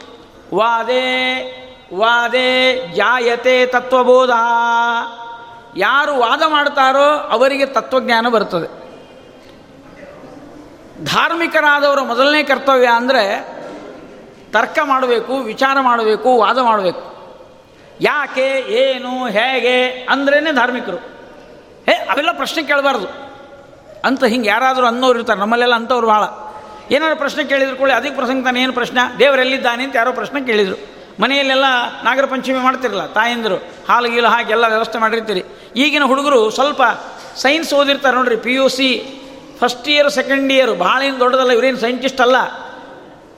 ಎಸ್ ಎಲ್ ಸಿ ಒಂದು ನೈಂಟಿ ಪರ್ಸೆಂಟ್ ಮಾಡಿ ಯಾವುದೋ ದೊಡ್ಡ ಕಾಲೇಜಿನಲ್ಲಿ ಇಂಜಿನಿಯರಿಂಗ್ ಈ ಸೈನ್ಸ್ ಸೀಟ್ ಸಿಕ್ತು ಅಂತಂದರೆ ಮನೆಗೆ ಬಂದ ತಕ್ಷಣ ಅವ್ರ ಪ್ರಶ್ನೆ ಇದು ಏನು ಮಾಡ್ತಾ ಇದ್ದೀರಿ ನೀವೆಲ್ಲ? ಆ ಮಕ್ಕಳು ಕೇಳ್ತಾವೆ ನಮ್ಮನ್ನು. ತಿರುಗಿ ಚಂದ್ರಲೋಕಕ್ಕೆ ಹೋದ್ರೆ ಎಲ್ಲ ಜನ ಅಂಥದ್ದು ವಿಜ್ಞಾನ ಇಷ್ಟು ಮುಂದುವರೆದಿದೆ, ನೀವಿನ್ನೂ ನಾಗಪ್ಪಗೆ ಹಾಲು ಹಾಕೋದು ಕೂತೀರಿ. ಏನಿದು ಹಿಂಗೆ ಮಾಡಿದ್ರಿ ಅಂತ ಯಾರನ್ನ ಪ್ರಶ್ನೆ ಕೇಳಿದರೆ ನಮ್ಮ ತಾಯಂದರಿಗೆ ಉತ್ತರ ಹೇಳಲಿಕ್ಕೆ ಉತ್ತರನೇ ಇಲ್ಲ. ಅವ್ರೇನು ಮಾಡ್ತಾರೆ ಅಂದ್ರೆ ನೋಡು, ನಮಗೂ ಭಕ್ತಿ ಅದ, ನಾವು ಮಾಡ್ತೀವಿ. ನಿನಗೆ ಬೇಕಾದ್ರೆ ಮಾಡು, ಸಾಕರೆ ಕಾಲೇಜಿಗೆ ಹೋಗು ನಮ್ಮ ತಲೆ ತಿನ್ನಬೇಡ ಅಂತ. ಯಾರು ಪ್ರಶ್ನೆ ಕೇಳ್ತಾರೋ ಅವ್ರಿಗೆ ಉತ್ತರ ಹೇಳೋದೇ ಇಲ್ಲ ನಾವು. ಯಾಕಂದ್ರೆ ನಮ್ಗೆ ಗೊತ್ತೇ ಇಲ್ಲ, ಗೊತ್ತಿದ್ರೆ ಹೇಳಬೇಕಲ್ಲ ಉತ್ತರ. ಇದು ಸಮಸ್ಯೆ. ನಮ್ಮನ್ನು ಪ್ರಶ್ನೆ ಕೇಳೋ ತನಕ ನಾವು ಧಾರ್ಮಿಕರಾಗಿ ಉಳಿತೀವಿ. ಎಂದ ನಮಗೆ ಯಾರು ಒಂದು ಪ್ರಶ್ನೆ ಕೇಳ್ತಾರೋ ಅವತ್ತು ನಾವು ನಾ ಆಸ್ತಿಕರ ಹೌದೋ ಅಲ್ಲೋ ನಮಗೇ ಸಂಶಯ ಬರುವಂಥ ಪರಿಸ್ಥಿತಿ ನಿರ್ಮಾಣ ಆಗ್ತದೆ. ಸ್ಕಂದ ಪುರಾಣದಲ್ಲಿ ಶ್ರಾವಣ ಮಾಸ ಮಹಾತ್ಮೆ ಅಂತ ಬರ್ತದೆ. ಆ ಶ್ರಾವಣ ಮಾಸ ಮಹಾತ್ಮೆಯಲ್ಲಿ ನಾಗರ ಪಂಚಮಿ ಯಾಕೆ ಮಾಡಬೇಕು ಅಂತ ಬರೆದಿದ್ದಾರೆ. ಎಷ್ಟು ಜನ ನಾವು ಅಭ್ಯಾಸ ಮಾಡ್ತೀವಿ ಅದನ್ನು ನೋಡಿ. ಅದರಲ್ಲಿ ಯಾಕೆ ಮಾಡಬೇಕು, ಹೆಂಗೆ ಮಾಡಬೇಕು, ಏನು ಮಾಡಬೇಕು, ಪ್ರಮಾಣ ಏನು, ಎಲ್ಲ ಬರೆದಿದ್ದಾರೆ. ನಾಗಪ್ಪ ಅಂದ್ರೇನು ಈ ಹಾವು, ಈ ನಮ್ಮಲ್ಲಿ ಓಡಾಡ್ತವಲ್ಲ, ಈ ಹಾವು ಅಥವಾ ಆ ಹಾವಿಗೆ ಒಡೆಯನಾದ ಶೇಷದೇವರು, ಎಲ್ಲ ಬೇಕಲ್ಲ ಅನುಸಂಧಾನ. ಏನೂ ಗೊತ್ತಿರೋದಿಲ್ಲ. ಒಂದು ಹಾಲು ಹಾಕಿಬಿಡೋದು. ನಮ್ಮ ಅತ್ತೆ ಹಾಕಿದ್ರು, ನಾನು ಹಾಕಿದೆ. ಅವ್ರ ಹಿಂದಿನವ್ರು ಹಾಕಿದ್ರು, ಅದಕ್ಕೆ ಹಾಲು ಹಾಕೋದು. ಆಮೇಲೆ ಚಿಗಳಿ ತಂಬಿಟ್ಟು ಮಾಡೋದು. ತಂಬಿಟ್ಟು ಮಾಡ್ತಾರಲ್ಲ, ಎಲ್ಲ ಕಡೆ, ನಿಮ್ಮ ಕಡೆನೂ ಮಾಡ್ತಾರೆ, ಎಲ್ಲ ಕಡೆನೂ ಮಾಡ್ತಾರೆ. ತಂಬಿಟ್ಟು, ಅದು ಇಟ್ಟು ಎಲ್ಲರಿಗೂ ಕೊಡೋದು. ಶ್ರಾವಣ ಮಾಸ ಮುಗಿಯೋ ತನಕ. ಕೆಲವರು ಮನೆಯೊಳಗಂತೂ ಅದು ಮಾಡಿದ ಮೇಲೆ ಅದು ಕೊಬ್ಬರಿ ಒಂದು ಹಾಕಿರ್ತಾರೆ ಇವು. ಅದು ವಾಸನೆಯಾಗಿ ಹೋಗಿಬಿಟ್ಟಿರ್ತದೆ. ಒಂದು ಎಂಟತ್ತು ದಿವಸ ಆದಮೇಲೆ ಹೋದ್ರೆ ಅದೊಂಥರ ವಾಸನೆ ಬರ್ತಿರ್ತದೆ. ಅದು ಖರ್ಚು ಮಾಡ್ಬೇಕಲ್ಲ. ನಾವೆಲ್ಲ ಯಾರು ಗೆಸ್ಟ್ ಅಂತ ಹೋದ ನಮ್ಮ ಮುಂದೆ ಇಟ್ಟು ಪ್ಲೇಟ್ ಮೇಲೆ. ಅಲ್ಲ, ಹಾಂ, ನಾಗರ ಪಂಚಮಿ ನಾವು ತಂಬಿಟ್ಟು ತಿನ್ನಿರಿ ಅವರು ಅದನ್ನು ತಿನ್ನಲಾರರು ಬಿಡಲಾರರು, ಕೊನೆಗೆ ಎಲ್ಲಿಗೆ ಬರ್ತದಂದ್ರೆ ಅದನ್ನು ತಿನ್ನೋದಕ್ಕಿಂತ ಹಾವು ಕಡ್ಸ್ಕೊಂಬೋದು ಚಲೋ. ಅಷ್ಟು ವ್ಯವಸ್ಥೆ ಇರ್ತದೆ. ಯಾಕ್ರಿ ಇಂಥವೆಲ್ಲ ಹಬ್ಬ ಮಾಡೋದು ಅಂದರೆ ಏನು ಗೊತ್ತೇ ಇಲ್ಲ, ಮಾಡ್ತಾ ಹೋಗ್ಬಿಡು ಕೃಷ್ಣಾಷ್ಟಮಿ ಯಾಕೆ, ನಾಗರ ಪಂಚಮಿ ಯಾಕೆ, ಮಣ್ಣೆತ್ತಿನ ಮಾಸಿ ಮಾಡ್ತೀವಲ್ಲ, ಅದು ಎಲ್ಲಿ ಬಂದದ? ಮಣ್ಣೆತ್ತಿನ ಅಮಾಸೆಯನ್ನು ಅದು ಪೂಜೆ ಯಾಕೆ ಮಾಡಬೇಕು? ಎತ್ತಿನ ಪೂಜೆ ಮಾಡಂತ ಹೇಳಿದವರು ಯಾರು? ಮಹಾದೇವರು ನಂದಿಗೆ ಹೇಳಿದರು, ವರ ಕೊಟ್ಟರು ಒಂದು ಯುದ್ಧ ಆಯಿತು. ದೇವತೆಗಳಿಗೆ, ದೈತ್ಯರಿಗೆ ಯುದ್ಧ ಆದಾಗ ನಂದಿಯನ್ನು ಕರ್ಕೊಂಡು ಹೋಗಿದ್ದ ಮೈ ತುಂಬ ಬರ್ಚಿ ಬಾಣಗಳು ಗಾಯ ಆಗಿಬಿಟ್ಟಿದೆ ನಂದಿಗೆ. ಅದನ್ನೆಲ್ಲ ತೆಗೆದು ಔಷಧ ಹಚ್ತಾ ಇದ್ದರು ಕೈಲಾಸದಲ್ಲಿ. ಮಹಾದೇವರಂತ ಇದ್ದಾರಂತೆ. ಏನಪ್ಪ, ವೃಷಭ, ಎಷ್ಟು ತ್ರಾಸಾಯ್ತಲ್ಲೋ ನಿನಗೆ? ಸ್ವಾಮಿ, ನಿಮ್ಮ ಸೇವಾ ಮಾಡುವಾಗ ನನಗೆ ಇದೆಲ್ಲ ಏನೂ ಅಲ್ಲ ಅಂತ ವೃಷಭ ಅಂದ. ನಿನಗೊಂದು ವರ ಕೊಡ್ತೀನಿ ಕೇಳಿಬಿಡು ಅಂದರು ಮಹಾದೇವರು. ವೃಷಭ ಅಂದ, ನಿಮ್ಮನ್ನು ಹೊತ್ತುಕೊಂಡು ತಿರುಗಾಡುವಂತಹ ಭಾಗ್ಯ ಇದು ಯಾವ ಪುಣ್ಯದಿಂದ ಬಂದಿದ್ದೋ ನನಗೆ ಇನ್ನೇನು ವರ ಬೇಡ ಅಂದರು.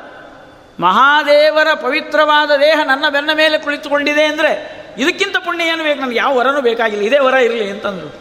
ಇಲ್ಲ, ನಾ ಕೊಡ್ತೀನಿ, ನೀನು ಕೇಳು. ಒಂದು ಮಾತು ಹೇಳಿದರು. ನನ್ನನ್ನು ಮಣ್ಣಿನಿಂದ ಮಾಡಿ ಪೂಜೆ ಯಾರು ಮಾಡ್ತಾರೋ ಅವ್ರಿಗೆ ಒಳ್ಳೇದಾಗಲಿ ಶಾಂತಿ ಆಗಲಿ ಸಮಾಧಾನ ಆಗಲಿ ಅಂತ ಬರ ಬೇಡಿದ ವೃಷಭ, ಅದಕ್ಕಾಗಿ ನಾವು ವೃಷಭ ಇದು ಮಣ್ಣಿನ ಎತ್ತನ ವಾಸೆ ಮಾಡ್ತೀವಿ. ಇದನ್ನೆಲ್ಲ ಓದಿದಾಗ ಗೊತ್ತಾಗ್ತದೆ ಇಲ್ಲಾಂದ್ರೆ ಗೊತ್ತಾಗೋದಿಲ್ಲ ಅದಕ್ಕೆ ನಾನು ಹೇಳೋದಿಷ್ಟೇ, ವಾದ ಮಾಡಿ ಮನೆಯಲ್ಲಿ. ಯಾರಾದರೂ ವಾದ ಮಾಡೋರು ನಿಮ್ಮ ಮನೆಗೆ ಬಂದರು ಅಂದರೆ ಅವ್ರನ್ನ ಸಂತೋಷದಿಂದ ಕೂಡಿಸಿ, ಅವ್ರಿಗೆ ಫಲಹಾರ ಕೊಟ್ಟು ಅವರಿಗೆಲ್ಲ ವ್ಯವಸ್ಥೆ ಮಾಡಿ, ಏನಪ್ಪ ನೀನು ದೇವ್ರನ್ನ ಬೈತೀಯಾ? ಒಂದು ತಾಸು ಬೈದು ಹೋಗು, ಆನಂದ ಆಗ್ತದೆ ನಮಗಂತ ಹೇಳ್ಬೇಕು ನೀವು. ಯಾಕಂದರೆ ಅವರು ಬೈದ ಮೇಲೆ ನಮಗೆ ತರ್ಕ ಶುರುವಾಗ್ತದೆ. ಯಾರೂ ನಮ್ಮನ್ನು ಪ್ರಶ್ನೆ ಕೇಳದೆ ಇದ್ರೆ ನಾವು ಹಿಂಗೆ ಉಳಿತೀವಿ. ಅದನ್ನಲ್ಲಿ ಹೇಳಿದರು. ಗಂಗಾ ನದಿ ತೀರದಲ್ಲಿ ಎಲ್ಲರೂ ಪ್ರಶ್ನೆ ಕೇಳ್ತಾ ಇದ್ದಾರೆ. ಎಂತಹ ಪ್ರಶ್ನೆ? ಈ ಯಜ್ಞವನ್ನು ಯಾರಿಗೆ ಅರ್ಪಣೆ ಮಾಡ್ತೀನಿ?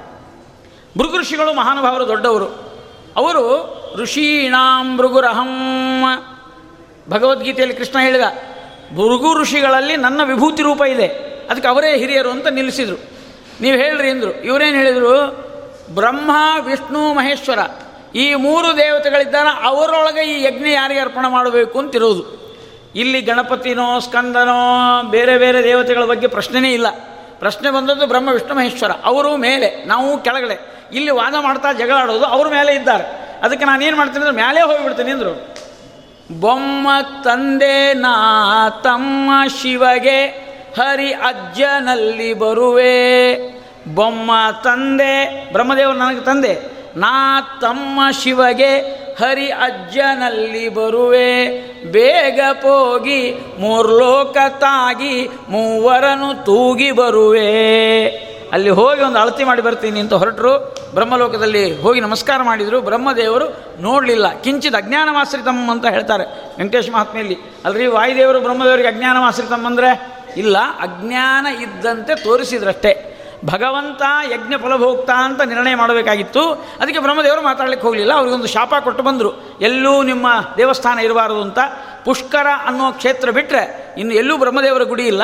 ಎಲ್ಲೋ ಒಂದೆರಡು ಊರು ಕಡೆ ಇರಬಹುದು. ಆದರೆ ಅದು ಗೌಣ. ಆದ್ದರಿಂದ ಬ್ರಹ್ಮದೇವರಿಗೆ ಗುಡಿನೇ ಇಲ್ಲ. ಬ್ರಹ್ಮದೇವರಿಗೆ ಪೂಜೆಯ ಒಂದು ಇದು ಇಲ್ಲ. ಅದರಂತೆ ವಾಯುದೇವರಿಗೂ ಶಾಪ ಅದ ರೀ.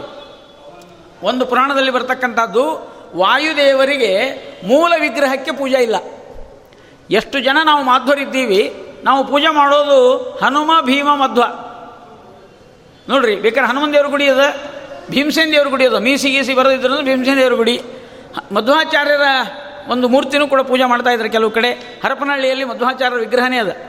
ಹೀಗಾಗಿ ಹನುಮ, ಭೀಮ, ಮಧ್ವ ರೂಪದಲ್ಲಿ ಪೂಜೆ ಮಾಡ್ತೇವೆ ಹೊರತು ಮೂಲ ವಾಯುದೇವರ ಮೂರ್ತಿ ಯಾರ ಮನೆಯಲ್ಲಿ ಇಲ್ಲ. ಎಷ್ಟು ದಿನ ಮಾಧ್ವರು ಪೂಜೆ ಮಾಡ್ತಾರೋ ದೇವ್ರ ಪೆಟ್ಟಿಗೆಯೊಳಗೆ, ದೇವರ ಪೆಟ್ಟಿಗೆಯೊಳಗೆ ವಾಯುದೇವರ ಮೂಲ ವಿಗ್ರಹನೇ ಇಲ್ಲ.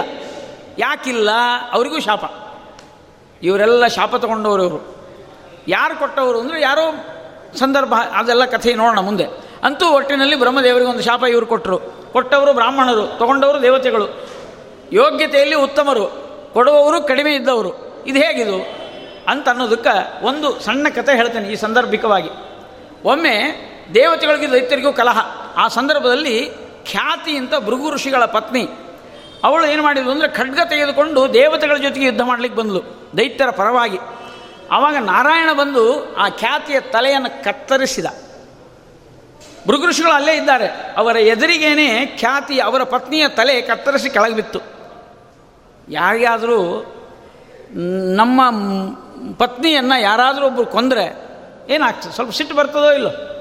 ಅವ್ರಿಗೆ ಹಾಗೆ ಸಿಟ್ಟು ಬಂತು ಭೃಗಋಷಿಗಳಿಗೆ.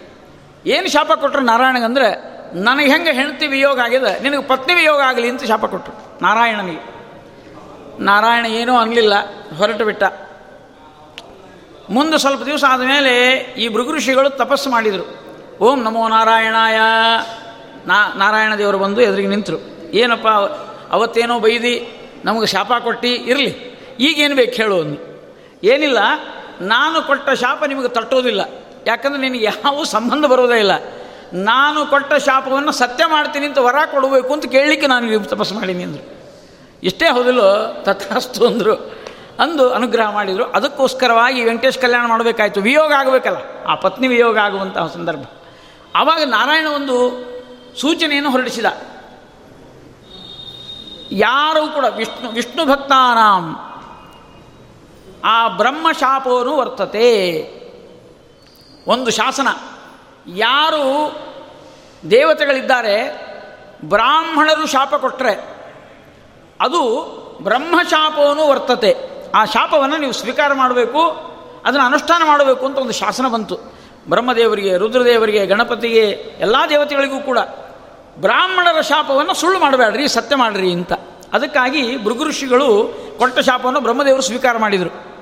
ಹಿಂದಕ್ಕೆ ಮಾಂಡವ್ಯ ಋಷಿಗಳು ಯಮನಿಗೆ ಶಾಪ ಕೊಟ್ಟಾಗ ವಿದುರನಾಗಿ ಅವತಾರ ಮಾಡಿದ್ನಲ್ಲ, ಅಲ್ಲೂ ಕೂಡ ಯೋಗ್ಯತೆಯಲ್ಲಿ ಉತ್ತಮರಾದಂತಹ ಯಮದೇವರು ಮಾಂಡವ ಋಷಿಗಳು ಕೊಟ್ಟಂತಹ ಶಾಪವನ್ನು ಸ್ವೀಕಾರ ಮಾಡಿದರು. ಅಂದರೆ ಇದೆಲ್ಲ ಪುರಾಣದಲ್ಲಿ ನಾವು ಸಮನ್ವಯ ಮಾಡಿಕೊಳ್ಬೇಕು. ಅದೇ ರೀತಿಯಾಗಿ ಇಲ್ಲಿ ಶಾಪವನ್ನು ಸ್ವೀಕಾರ ಮಾಡಿದ್ದಾರೆ.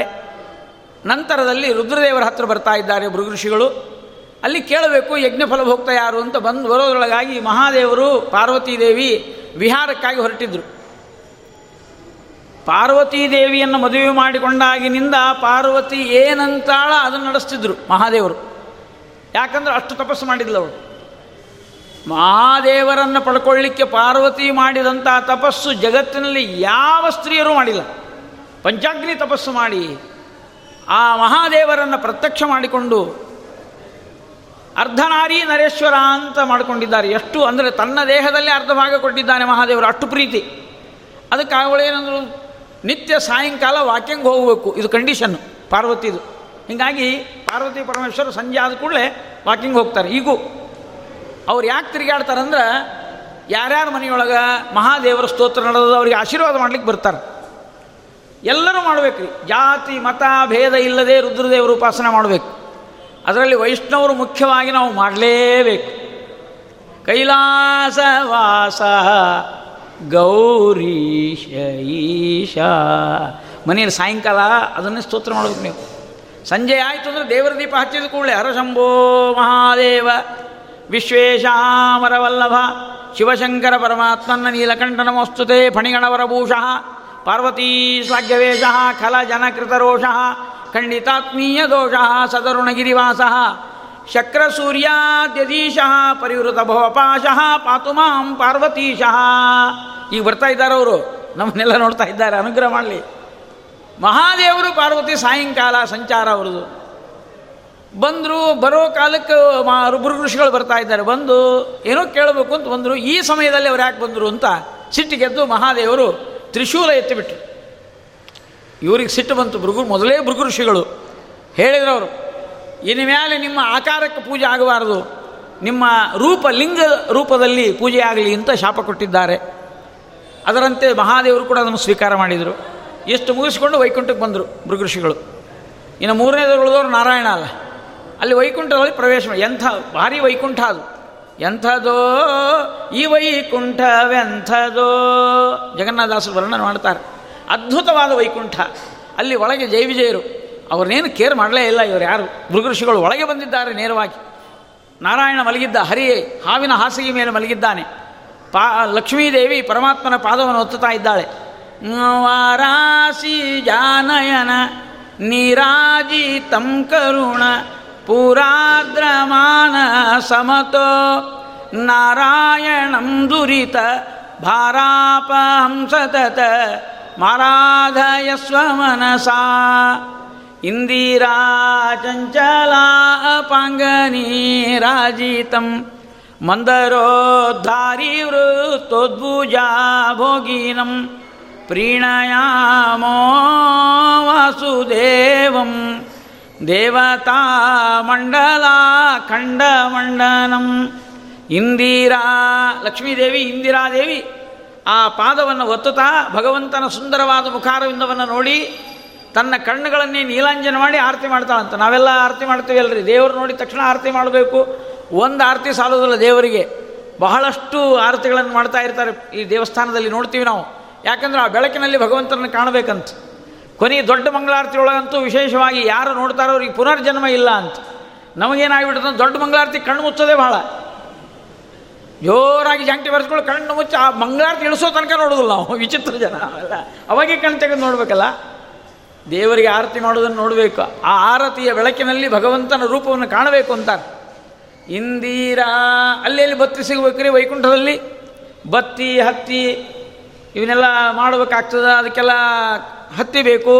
ಆ ಲಕ್ಷ್ಮೀದೇವಿ ಅಲ್ಲೆಲ್ಲ ಹುಡುಕ್ಲಿಕ್ಕೆ ಹೋಗೋದಿಲ್ಲ ಅಂತ. ಏನು ಮಾಡಿಲ್ಲ ಅಂದರೆ ಮುಖವೆಂಬ ತಟ್ಟಿಯಲ್ಲಿ ಕಣ್ಣುಗಳೆಂಬ ಎರಡು ನೀಲಾಂಜನವನ್ನು ಮಾಡಿಕೊಂಡು ಪರಮಾತ್ಮನಿಗೆ ಆ ಬೆಳಕಿನಲ್ಲೇ ಆರತಿ ಮಾಡ್ತಿದ್ಲಂತೆ ಲಕ್ಷ್ಮಿಯು ನಯನದ ನವನೀರಾಜನ ನಂದಾದೀಪವ ನೆತ್ತಿದಳು ಇಂದಿರಾ ಚಂಚಲ ಅಪಾ ನೀರಾಜಿತಂ.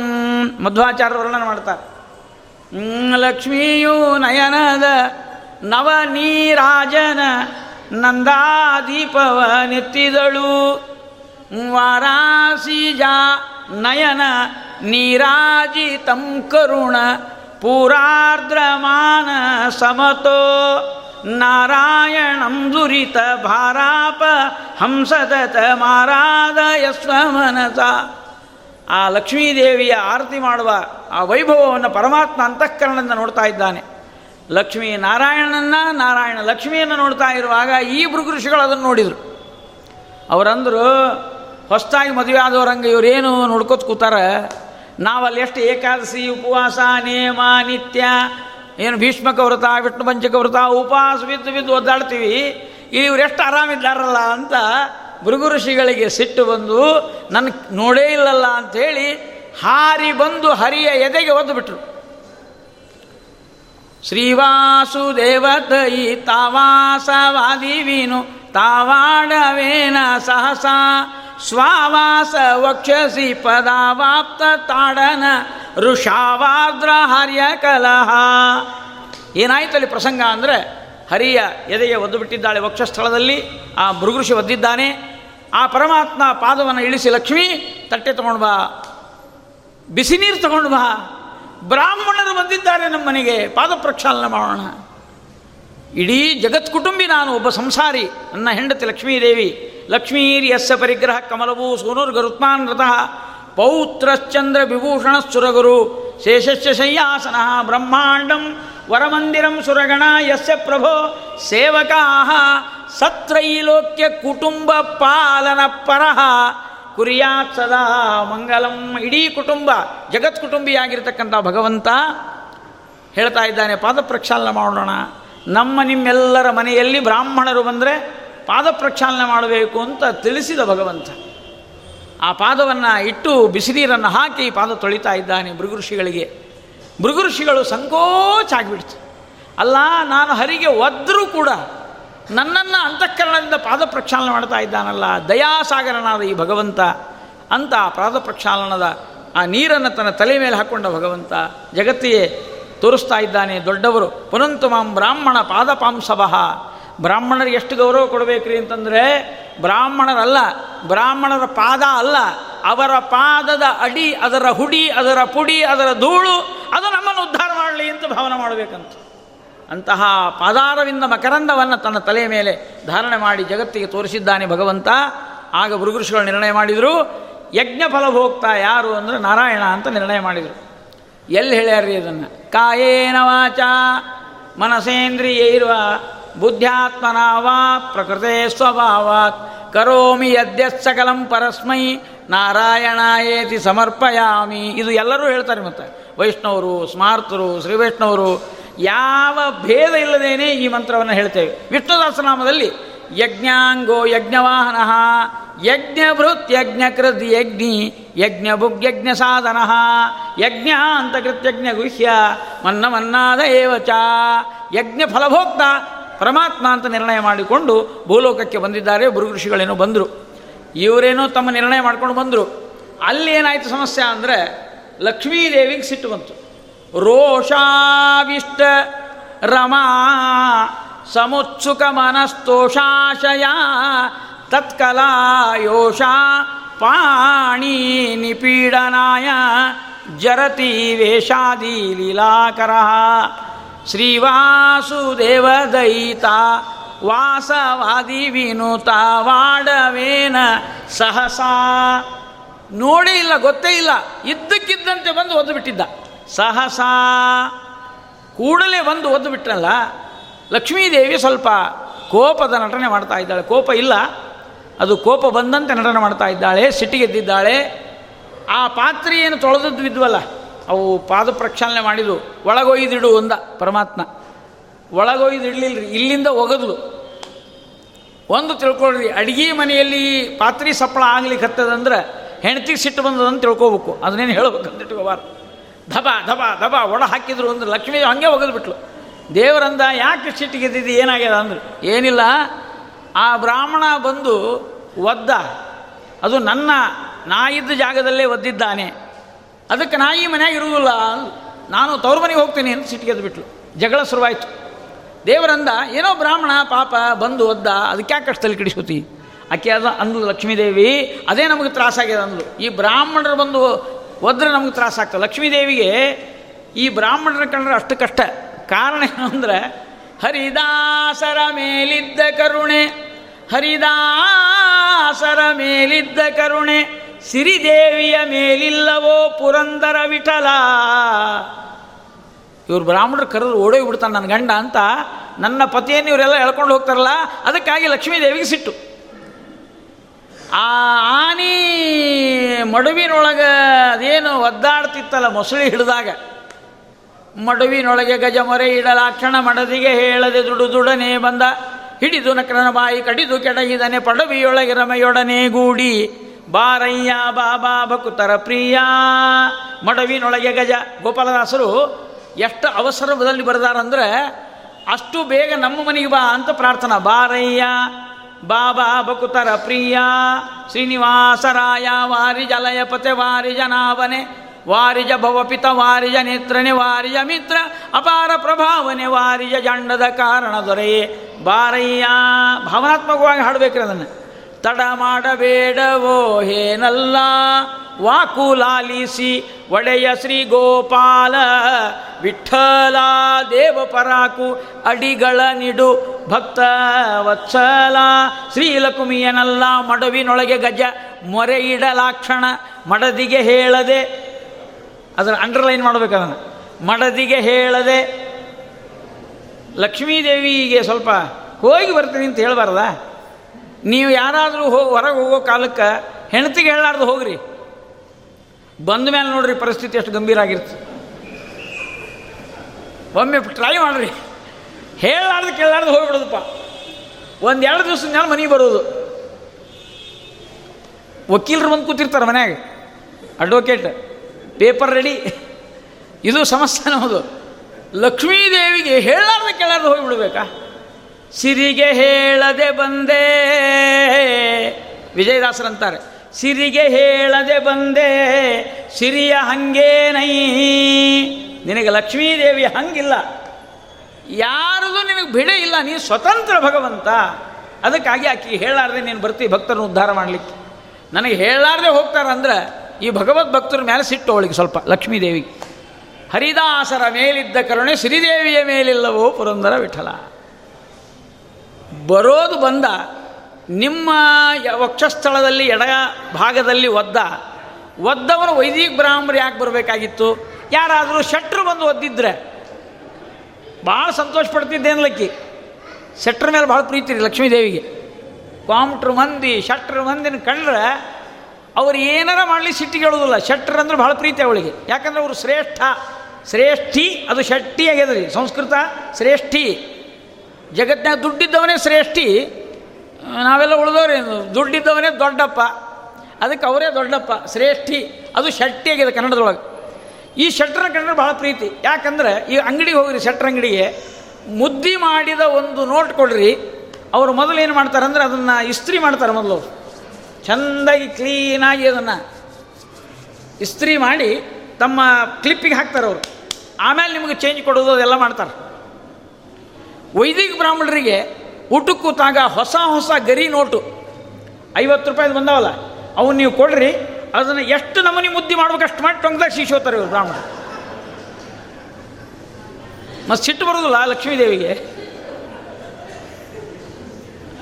ವೈದಿಕ ಬ್ರಾಹ್ಮಣನ ಕಂಡ್ರೆ ಅದಕ್ಕೆ ಆಗೋದಿಲ್ಲ ಕಿಂಚಿತ್ತು ಗೌರವ ಇಲ್ಲರಿ ಲಕ್ಷ್ಮೀದೇವಿ ಅಂದ್ರೆ ನಮಗೆ ಅಂತ ಮುದ್ದೆ ಮುದ್ದಿ ಮಾಡ್ಕೊಂಡು ಯಾಕಂದ್ರೆ ಆಚಾರ ಮಂದಿ ಕಿಸೆನೇ ಇರೋದಿಲ್ಲ ರೀ ಶರ್ಟ್ ಹಾಕೊಳ್ಳೋಂಗಿಲ್ಲ. ಎಲ್ಲಿ ಇಟ್ಕೋ ಅದು ಇಟ್ಕೋದಲ್ಲೇ ಇಟ್ಕೋ. ಭಾಳ ಕಷ್ಟ. ಅದಕ್ಕೆ ಯಾವನೋ ಒಬ್ಬ ಕಾಂಪ್ಟ್ರೋ ಬಂದು ಒದ್ದಿದ್ರೆ ನಾವು ಆನಂದ ಪಡ್ತಿದ್ದೆ, ಈ ವೈದಿಕ ಬ್ರಾಹ್ಮಣ ಬಂದು ಒದ್ನಲ್ಲ, ನಾ ಈ ಮನೆಯಲ್ಲಿ ಇರೋದಿಲ್ಲ ರೋಷಾವಿಷ್ಟ ರಮಾ ಸಮುತ್ಸುಕ ಮನಸ್ತೋಷಾಶಯ ತತ್ಕಲ. ಲಕ್ಷ್ಮೀದೇವಿ ಹೇಳಿದ ನಾರಾಯಣ, ಎಲ್ಲಿ ಹೋಗ್ತೀನಿಂದ ಕೊಲ್ಲಾಪುರಕ್ಕೆ ಹೋಗ್ತೀನಿ ಇಂದು ಕೊಲ್ಲ ಅಂತ ಒಬ್ಬ ರಾಕ್ಷಸ, ಕೊಲ್ಹಾಸುರ, ಅವನನ್ನು ಕೊಂದಿದ್ಲು, ಆದ್ದರಿಂದ ಅದು ಕೊಲ್ಲಾಪುರ ಅಂತ. ಇನ್ನೊಂದು ಅರ್ಥದಲ್ಲಿ ಕಲ್ಹಾರಪುರ ಅಂತ ಕಮಲಗಳು ಅರಳಿದ ಪುರ. ಅದನ್ನು ತವರು ಮನೆ ಮಾಡಿಕೊಂಡು ಲಕ್ಷ್ಮೀದೇವಿ ಭೂಲೋಕಕ್ಕೆ ಬಂದಿದ್ದಾಳೆ. ಯಾಕೆ ಬಂದ್ಲು ಅಂತಂದರೆ, ಇದು ಜಗಳ ಆಗಿದ್ದು ಖರೆ ಏನು ಅಂತಂದರೆ, ಅದು ನಟನೆ ಅಂತ ತಿಳ್ಕೊಳ್ಬೇಕು. ವೆಂಕಟೇಶ ಮಹಾತ್ಮೆ ಓದುವವರಿಗೆ ಕಲಿಯುಗದ ಪರಿಚಯ ಬಹಳ ಅದ್ಭುತವಾಗಿ ಕೊಡ್ತಾ ಇದ್ದಾರೆ. ಕಲಿಯುಗದಲ್ಲಿ ಏನು ನಡೀತದೆ ಅಂತಂದರೆ ತಂದೆ ಮಕ್ಕಳು ಜಗಳ ಆಡಿದ್ದಾರೆ ಅಂತ ಎಲ್ಲಾದರೂ ನೀವು ಕೇಳಿದ್ರಿ ಅಂತ ಇಟ್ಕೊಳ್ಳೋಣ. ನಿಮ್ಮಪ್ಪ ಎಲ್ಲಿ ಅಂತ ಯಾರೋ ಕೇಳಿದ್ರು. ಎದುರುಗಡೆ ಅವ್ರದ್ದು ಮನೆ, ಈ ಕಡೆ ನಮ್ಮ ಮನೆ. ಸ್ವಲ್ಪ ನಮಗೂ ಅವರಿಗೂ ಜನ್ರೇಷನ್ ಗ್ಯಾಪ್ ಇರೋದರಿಂದ ಸ್ವಲ್ಪ ಜಗಳ ಆಗಿದೆ. ಏನಿಲ್ಲ, ನಾವೇನು ದೂರ ಇರುವುದಿಲ್ಲ. ನಮ್ಮ ಎದುರಿಗೆ ಇರಿ ಅಂತ ಬೇರೆ ಮನೆಯಲ್ಲಿ ಇಟ್ಟಿದ್ದೇವೆ ಅಂತ. ಅವ್ರು ಬೇರೆ, ಇವರು ಬೇರೆ ಇದ್ದದ್ದು ಆಶ್ಚರ್ಯ ಏನಲ್ಲ. ಯಾರಾದರೂ ಕೇಳಿದ್ರೆ, ಇರ್ಲಪ್ಪ, ಆಯಿತು ಮತ್ತು ಈ ಕಾಲ ಹಾಗೆ ಅದ ಅಂತ ನಾವು ಹೇಳ್ಬೋದು. ತಂದೆ ಮಕ್ಕಳು ಬೇರೆ ಆದ್ರೆ ಆಶ್ಚರ್ಯ ಪಡಬೇಡ್ರಿ. ಅಣ್ಣ ತಮ್ಮರು ಬೇರೆ ಆಗ್ಯಾರ ಅಂದರೂ ಆಶ್ಚರ್ಯ ಪಡಬೇಡ್ರಿ. ಯಾಕಂದ್ರೆ ಬ್ಯಾ ಒಂದೇ ಕಡೆ ಇದ್ರೆ ಆಶ್ಚರ್ಯ ಪಡ್ಬೇಕಾಗ್ತದೆ. ಅವ್ರು ಬೇರೆ ಇದ್ರೇ ಹೋ, ಬರೋಬ್ಬರೇ ಆಯಿತು. ನಮ್ಮ ಮನೇದು ಅದೇ ನಿಮ್ಮ ಮನೇದು ಅದೇ ಅಂತ ಹೇಳಿ ಅಣ್ಣ ತಮ್ಮಂದ್ರು ಬೇರೆ ಇದ್ರೆ ಏನು ಆಶ್ಚರ್ಯ ಅಲ್ಲ. ತಂದೆ ಮಕ್ಕಳು ಬೇರೆ ಆದ್ರೆ ಆಶ್ಚರ್ಯ ಅಲ್ಲ. ಗಂಡ ಹೆಂಡತಿ ಬೇರೆ ಆಗ್ತಾರ ಅನ್ನುವ ಅಪಾಯ ಏನಿದಲ್ಲ ದುರಂತ, ಅದು ಕಲಿಯುಗದಲ್ಲಿ ಬಿಟ್ಟರೆ ಇನ್ನು ಯಾವ ಯುಗದಲ್ಲಿ ನಾವು ಕಾಣೋದಿಲ್ಲ ಇದನ್ನು ವೆಂಕಟೇಶ್ ಕಲ್ಯಾಣದಲ್ಲಿ ತೋರಿಸ್ಬೇಕಾಗಿತ್ತು ಭಗವಂತನಿಗೆ. ನಾನು ನನ್ನ ಹೆಂಡತಿ ಜಗಳಾಡಿದ್ವಿ ಅಂತ ಪರಮಾತ್ಮ ತೋರಿಸ್ತಾ ಇದ್ದಾನೆ. ಈ ಜಗಳಗಳು ಇಲ್ಲಿಂದೇ ಪ್ರಾರಂಭ ಕಲಿಯುಗ ಪ್ರಾರಂಭ ಆಗ್ತಾ ಇದೆ. ವೆಂಕಟೇಶ ಮಹಾತ್ಮೆಯಲ್ಲಿ ವೆಂಕಟೇಶ ದೇವರು ತೋರಿಸ್ತಾ ಇದ್ದಾನೆ. ನೋಡ್ರಿ, ನಮ್ಮ ಮನೆಯಲ್ಲೇ ಶುರುವಾಯಿತು ಜಗಳ ಇದು ಅಂತ. ನಟನೆ ಮಾಡಿದ್ದಾನೆ, ಕರೆ ಅಲ್ಲ, ನಿಜವಾದ ಜಗಳ ಅಲ್ಲ, ಅದೊಂದು ನಾಟಕ ಆದಷ್ಟೇ. ಲಕ್ಷ್ಮೀದೇವಿ ಕೋಪಗೊಂಡು ಭೂಲೋಕಕ್ಕೆ ಬರ್ತಾ ಇದ್ದಾಳೆ. ಒಮ್ಮೆ ಗಂಡ ಹೆಂಡತಿ ಜಗಳ ಆಡಿದ್ರು. ಅದು ಎದಕ್ಕೋ ಬಂದಿತ್ತು, ಸಣ್ಣ ಜಗಳ ಅದಷ್ಟೇ ಏನಿಲ್ಲ. ಆಫೀಸ್ನಿಂದ ಮನೆಗೆ ಬಂದಿದ್ದ. ಮನೆಗೆ ಬಂದಾಗ ಕಾಫಿ ಬೆರೆಸಿದ್ಲು. ಆ ಕಾಫಿ ಸ್ವಲ್ಪ ತಣ್ಣಗಾಗಿತ್ತು. ಈ ತಣ್ಣಗಾದ ಕಾಫಿ ಯಾರು ನಾನೇ ಕುಡಿತೀನಿ ನಾನು ಕುಡಿಯೋದಿಲ್ಲ, ಹೋಗು ಅಂತ ಸಿಟಿಗೆದ್ದ ಏನು ಮಾಡಿದ್ದು? ಕೆಟ್ಟಾಗಿದೆ ಅಂತಂದು. ಅವ ಅವಳಂದು ನೀವೇ ತಂದು ಕೊಟ್ಟು ಕಾಫಿ ಅದು, ಪುಡಿ. ನಾ ತಂದದ್ದಲ್ಲ ಅಂತ ಇವಳು ಜಗಳ ಆಡಿದ್ಲು. ಅದು ಕಾಫಿ ಜಗಳ ಹೋಗಿ ವರದಕ್ಷಿಣಕ್ಕೆ ಬಂತದು. ಅದು ಎಲ್ಲೆಲ್ಲೋ ಹೋಯಿತು ವಿಷಯ. ಹಾಗೆ ಆಗ್ತದ್ರಿ. ಪ್ರಾರಂಭ ಏನೋ ಆಗಿರ್ತದೆ, ಎಲ್ಲೋ ಬಂದುಬಿಡ್ತದೆ. ಕೊನೆಗೆ ಆ ಹೆಣ್ಮಗಳೇನಂದು ನಾನು ಈ ಮನೇಲಿರೋದಿಲ್ಲ ಆತ್ಮಹತ್ಯೆ ಮಾಡ್ಕೊಂಡು ಸಾಯ್ತೀನಿ ಅಂತ ಹಿತ್ತಲ ಬಾಗಿಲಕ್ಕೆ ಹೋದಲ್ಲಿ ಬಾವಿ ಇತ್ತೊಂದು. ಆ ಬಾವಿಗೆ ಹೋಗಿ ಬೆಳ್ಳಿಕ್ಕೆ ಹೋಗಿಬಿಟ್ಲಕ್ಕಿ. ಇವ ಅಂದ, ಇದೊಬ್ಬಕ್ಕೆ ಹೆಣ್ತಿ ಬಿದ್ದರೆ ಇನ್ನೊಂದು ಕನ್ಯಾ ಸಹಿತ ಸಿಗುವುದಿಲ್ಲ ನಾನೇನು ಮಾಡಲಿ? ಅಂತ ವಿಚಾರ ಮಾಡಿ ಇವ ಮೃತ್ಯುಂಜಯ ಜಪ ಮಾಡೋ ಶುರು ಮಾಡಿದ. ತ್ರಯಂಬಕಮ್ಮೆ ಜಾಮಯ ಸುಗಂಧಿಂ ಪೃಷ್ಟಿವರ್ಧನ ಉರ್ವಾರಕಮ್ಮೆ ಒಂದು ನಾನು ಶುರು ಮಾಡಿದೆ ಇಲ್ಲಿ ಜಪ. ಅವಳು ಸಾಯಬಾರದು ಅಂತ.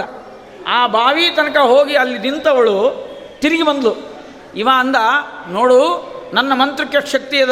ನೀನು ಸಾಯ್ಬೇಕನ್ನೋರು ತಿರುಗಿ ಬಂದಿಲ್ಲ ಅಂದ. ಆಕೆ ಹೇಳಿದ್ಲು, ನಿಮ್ಮ ಮಂತ್ರಕ್ಕೇನು ಶಕ್ತಿ ಇಲ್ಲ. ನಾ ಸಾಯ್ಬೇಕು ಅಂತ ಹೋಗಿದ್ದೆ, ಮಳೆ ಬಂತು, ಅದಕ್ಕೆ ತಿರುಗಿ ಬಂದೆ ಅಂತಂದು.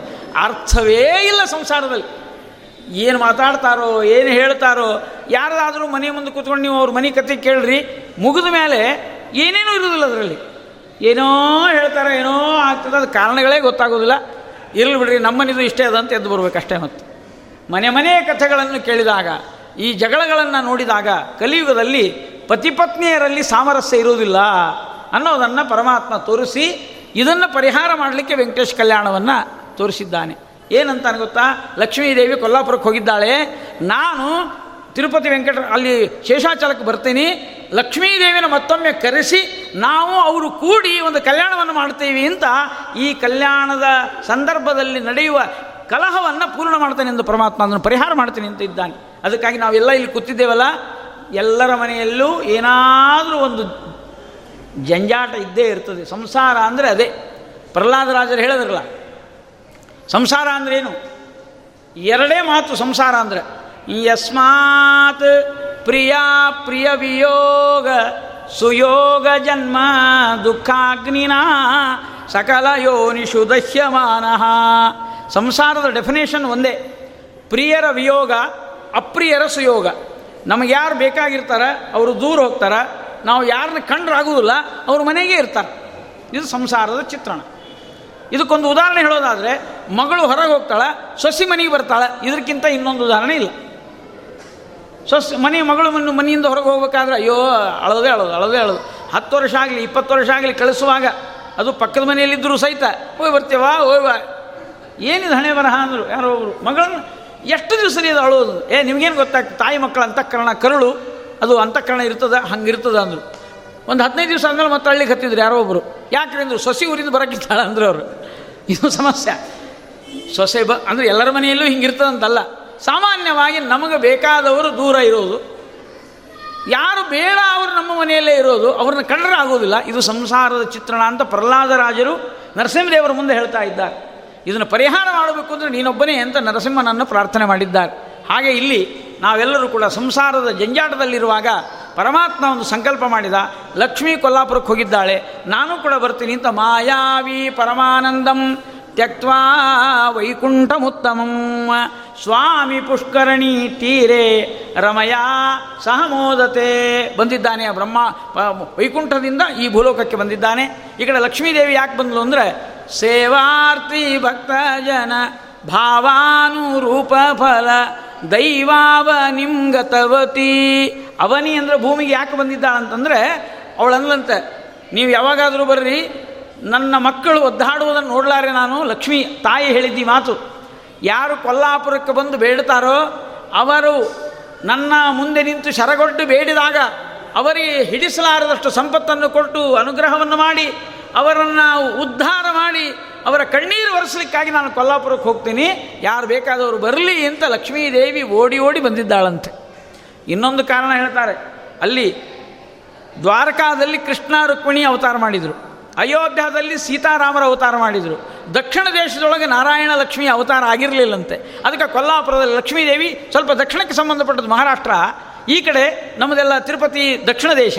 ಅದಕ್ಕೆ ದಕ್ಷಿಣ ದೇಶದಲ್ಲಿ ಲಕ್ಷ್ಮೀನಾರಾಯಣರು ಲಕ್ಷ್ಮೀ ಮತ್ತು ತಿರುಪತಿ ವೆಂಕಟರಮಣ ರೂಪದಲ್ಲಿ ಬಂದಿದ್ದರು ಅಂತ ಅನ್ನೋದಕ್ಕಾಗಿ ಬಂದಿದ್ದ ಅಂತ ಇನ್ನೊಂದು ಕಾರಣವನ್ನು ಪ್ರಾದೇಶಿಕವಾಗಿ ನಮ್ಮೆಲ್ಲರನ್ನು ಉದ್ಧಾರ ಮಾಡಲಿಕ್ಕೆ ಪರಮಾತ್ಮ ಬಂದಿದ್ದಾನೆ. ಇಂತಹ ಒಂದು ಕಥೆಯನ್ನು ಅಲ್ಲಿ ಹೇಳ್ತಾ ಇದ್ದಾರೆ. ದೇವರು ಬಂದು ಹುತ್ತಿನಲ್ಲಿ ವಾಸ ಮಾಡಿದ. ಅಲ್ಲಿ ಶೇಷಾಚಲ ಪರ್ವತಕ್ಕೆ ಬಂದಿದ್ದಾನೆ.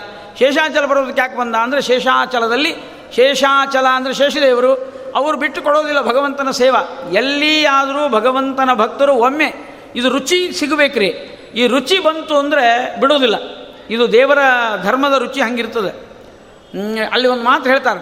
ಅವನ ವಾರ್ತೆ ಕೇಳಿದವರು ಒಲ್ಲರೂ ಸಂಸಾರವನ್ನು ಅವನ ಮೂರ್ತಿ ನೋಡಿ ಮನೆಯ ಧನವ ಬಿಡುವರೋ ಅವನ ವಾರ್ತೆ ಕೇಳಿದವರು ವಲ್ಲರು ಸಂಸಾರವನ್ನು. ಒಮ್ಮೆ ಪ್ರವಚನದ ಆ ಭಗವತ್ ಕಥಾಮೃತ ಪಾನದ ರುಚಿ ಕಂಡ್ವಿ ಅಂದರೆ ಇನ್ನೊಮ್ಮೆ ಬಿಡಲಿಕ್ಕೆ ಆಗೋದಿಲ್ಲ ನೋಡಿ ಸಾಮಾನ್ಯವಾಗಿ ಬರೋದು ಬಹಳ ಕಡಿಮೆ. ಒಮ್ಮೆ ಬಂದು ಕೂತರು ಅಂದರೆ ಆಮೇಲೆ ಬಿಡುವುದೇ ಇಲ್ಲ. ಇದು ಅಮೃತಮಯವಾದದ್ದು. ಅದಕ್ಕೆ ಭಾಗವತ ಹೇಳ್ತಾರೆ, ಭಾಗವತ ಪರಮಾತ್ಮನ ಕಥಾಮೃತ ಅಂದರೆ ಭಾಗವತಾಮೃತ. ಹಣ್ಣಿದ್ದಂಗೆ ಇದೊಂದು ಹಣ್ಣು ಕೊಡಲಿಕ್ಕೆ ಕರೆದೀವಿ ನಿಮ್ಮನ್ನು ಅಂತ ಹೇಳ್ತಾರೆ ಭಾಗವತ್ಕಾರರು. ಈ ಹಣ್ಣು ಇರ್ತಾವಲ್ಲ, ಮಾರ್ಕೆಟ್ನಲ್ಲಿ ಹಣ್ಣು ಅವು ಉಪಯೋಗ ಇಲ್ಲ ಯಾಕಂದರೆ ಬಾಳೆಹಣ್ಣು ತಂದ್ವಿ ಅಂದರೆ ಬ್ಯಾಲಿನ ಸಿಪ್ಪಿ ತೆಗಿಬೇಕು, ಒಳಗಿನ ತಿರುಳು ತಿನ್ನಬೇಕು ಖಜ್ಜೂರನ್ನು ತಂದ್ವಿ ಅಂದರೆ ಮ್ಯಾಲಿಂದ ತಿನ್ನಬೇಕು ಒಳಗಿಂದ ಒಗಿಬೇಕು. ಮಾವಿನ ಹಣ್ಣು ತಂದ್ವಿ ಅಂದರೆ ಮ್ಯಾಲಿಂದು ಒಗಿಬೇಕು, ಒಳಗಿಂದ ಒಗಿಬೇಕು ನಡುವಿಂದಟ್ಟೆ ಹಿಡ್ಕೊಂಡು ತಿನ್ಬೇಕು. ಒಗೆಯೋದು ಕೆಲವು, ಎಸೆಯೋದು ಕೆಲವು, ಕಳತು ಹೋಗೋದು, ಕೊಳದು ಹೋಗೋದು, ಹಳಸಿ ಹೋಗೋದು ಇಟ್ಟರೆ ಕೆಟ್ಟು ಹೋಗೋದು, ಈ ಹಣ್ಣುಗಳನ್ನು ತೊಗೊಂಡು ಏನು ಮಾಡೋಣ? ಹಾಗಾದರೆ ಆ ಲಯಂ ಪರಮ ಲಯ ಆಗೋ ತನಕ ಉಳಿಯುವ ಹಣ್ಣು ಒಂದೇ ಹಣ್ಣು. ರಸಮಾಲಯಂ, ಮುಹುರಹೋ ರಸಿಕಾ ಭುವಿ ಭಾವುಕಾ ನಿಗಮಕಲ್ಪತರೋರ್ಗಲಿತಂ ಫಲಂ. ಶುಕಮುಖಾತಮೃತದ್ರವ ಸಂಯುತಂ. ಪಿಬತ ಶೃಣುತ ಅಂತ ಹೇಳಿಲ್ಲವರು ಕೇಳೋದಲ್ರಿ, ಕುಡಿಯೋದು ಅಂತಿದ್ದಾರೆ. ಪಿಬತ ಭಾಗವತಂ ರಸಮಾಲಯಂ. ರಸವೇ ತುಂಬಿದೆ. ರಸವುಳ್ಳದ್ದಲ್ಲ ರಸವೇ ಇದೆ. ಅಂತಹ ಅದ್ಭುತವಾದ ರಸಾಮೃತವನ್ನು ಪಾನ ಮಾಡಲಿಕ್ಕೆ ನಾವೆಲ್ಲರೂ ಏನು ಬರ್ತಾ ಇದ್ದೇವೆ? ದೇವರಂತ ಇದ್ದಾನೆ. ನಿಮ್ಮನ್ನು ಉದ್ಧಾರ ಮಾಡಲಿಕ್ಕೆ ನಾನು ಬರ್ತಾ ಇದ್ದೇನೆ. ಯಾಕೆಂದರೆ ಶೇಷಾಚಲದಲ್ಲಿ ಬಂದಿದ್ದೇನೆ ನೋಡ್ರಿ. ಶೇಷದೇವರು ಲಕ್ಷ್ಮಣನಾಗಿ ಅವತಾರ ಮಾಡಿದಾಗ ಸೇವಾ ಮಾಡಿದರು. ಬಲರಾಮನಾಗಿದ್ದಾಗ ಮತ್ತೆ ನನಗೆ ಬರಬೇಕು, ನಾ ಅಣ್ಣನಾಗಿ ಬರಬೇಕು ಅಂದರು. ಈ ವೆಂಕಟಾಚಲ ಪರ್ವದಲ್ಲಿ ನನ್ನ ಪರ್ವತದ ಮೇಲೇನೇ ನೀನು ಬರಬೇಕು ಅಂತ ದೇವರಿಗೆ ಹೇಳಿದರು. ಹಾಗಾಗಿ ದೇವತೆಗಳು ದೇವರ ಸೇವೆಯನ್ನು ಬಿಡುವುದೇ ಇಲ್ಲ. ಅಂತ ಪರಮಾತ್ಮ ಬಂದಿದ್ದಾನೆ. ನಾವು ಮೊದಲೇನಾದರೂ ಗೊತ್ತಾಗಿದ್ದರೆ ಬೆಂಗಳೂರಿಗೆ ಬಂದುಬಿಡು ಅಂತ ಹೇಳ್ತಿದ್ವಿ ತಿರುಪತಿ ವೆಂಕಟರಮಣಗೆ. ಅದು ಯಾವ ಬೆಟ್ಟದ ಮೇಲೆ ಕೂತ್ಕೊಂಡು, ಇದು ಕಮರ್ಷಿಯಲ್ ಏರಿಯಾ ನೀವು ಇಲ್ಲೇನ ಬಂದಿದ್ರೆ ನಮಗೆಷ್ಟು ಅನುಕೂಲ ಆಗ್ತದೆ ಮೊದಲೇ ಬೆಂಗಳೂರು ಇಷ್ಟು ಬೆಳೆದದ. ಇನ್ನು ತಿರುಪತಿ ಹೆಂಗಪ್ಪ ಅಂತ ಬಂದು ಕೂತಿದ್ದ ಅಂದ್ರೆ ಅನಾಹುತ. ಏನದು ಹೇಳಲಿಕ್ಕೆ ಬರೋದಿಲ್ಲ. ಅತ್ಯದ್ಭುತ ಆಗಿಬಿಡ್ತಿತ್ತಲ್ಲ ಬೆಂಗಳೂರು. ನಮ್ಮಲ್ಲಿ ಯಾಕೆ ಬರಬಾರ್ದು ಅಂದ್ರೆ ದೇಶದೇವರು ಅಂದರು, ಹೀಗೆಲ್ಲ ಜನ ಅಂತಾರೆ, ಕಲಿಯುವುದು ಜನ ಅಡ್ವರ್ಟೈಸ್ಮೆಂಟ್ ಭಾಳ. ಅವರೆಲ್ಲ ಗದ್ದಲ ಹಾಕ್ತಾರೆ. ಅದಕ್ಕೆ ಸ್ವಾಮಿ, ಎಲ್ಲೂ ಹೋಗಬಾರ್ದು. ಬರೋದಿದ್ರೆ ನಮ್ಮನಿಗೇ ಬರಬೇಕು ಅಂತ ಶೇಷದೇವರು ಬೇಡಿದ್ರು. ಅದಕ್ಕೆ ಶೇಷಾಚಾರ ಪರ್ವತದ ಮೇಲೆ ಪರಮಾತ್ಮ ಬಂದು ವಾಸ ಮಾಡಿದ್ದಾನೆ. ಆ ಹುತ್ತಿನೊಳಗೆ ವಾಸ ಮಾಡಿದ.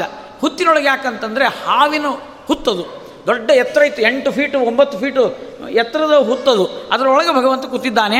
ಅಲ್ಲಿ ಯಾಕೆ ಕೂತ ಅಂದರೆ, ನಾನು ಅನಂತ ಶಯನ ಅಂತ ತೋರಿಸ್ಲಿಕ್ಕೆ ಒಂದು. ಅಂದರೆ ಶೇಷದೇವರ ಮನೆಯಲ್ಲೇ ಇರ್ತೇನೆ. ಶೇ, ಅದಕ್ಕಾಗಿ ನಮ್ಮಲ್ಲಿ ಎಲ್ಲಿ ತನಕ ಅಂದ್ರೆ, ಈ ದೇವರ ಪೆಟ್ಟಿಗೆ ಇರ್ತದೆ ನೋಡ್ರಿ, ಬಿದಿರಿನ ಡಬ್ಬಿ ಇರ್ತಲ್ಲ, ಬಿದಿರಿನ ಪೆಟ್ಟಿಗೆ ಇರ್ತಲ್ಲ, ಅದಕ್ಕೆ ಅದನ್ನು ಕೊನೆಗೆ ಪೂಜೆ ಮುಗಿದ ಮೇಲೆ, ಎಲ್ಲ ಪೂಜೆ ಆದಮೇಲೆ ಏನು ಮಾಡ್ತಾ ಇದ್ದೀರಿ ಆಚಾರ್ಯ ಅಂತ ಕೇಳಿದರೆ, ಭುಜಂಗಿಸೋದು ಅಂತಾರೆ. ಕೇಳಿರಿ ನೀವು, ಭುಜಂಗಿಸೋದು.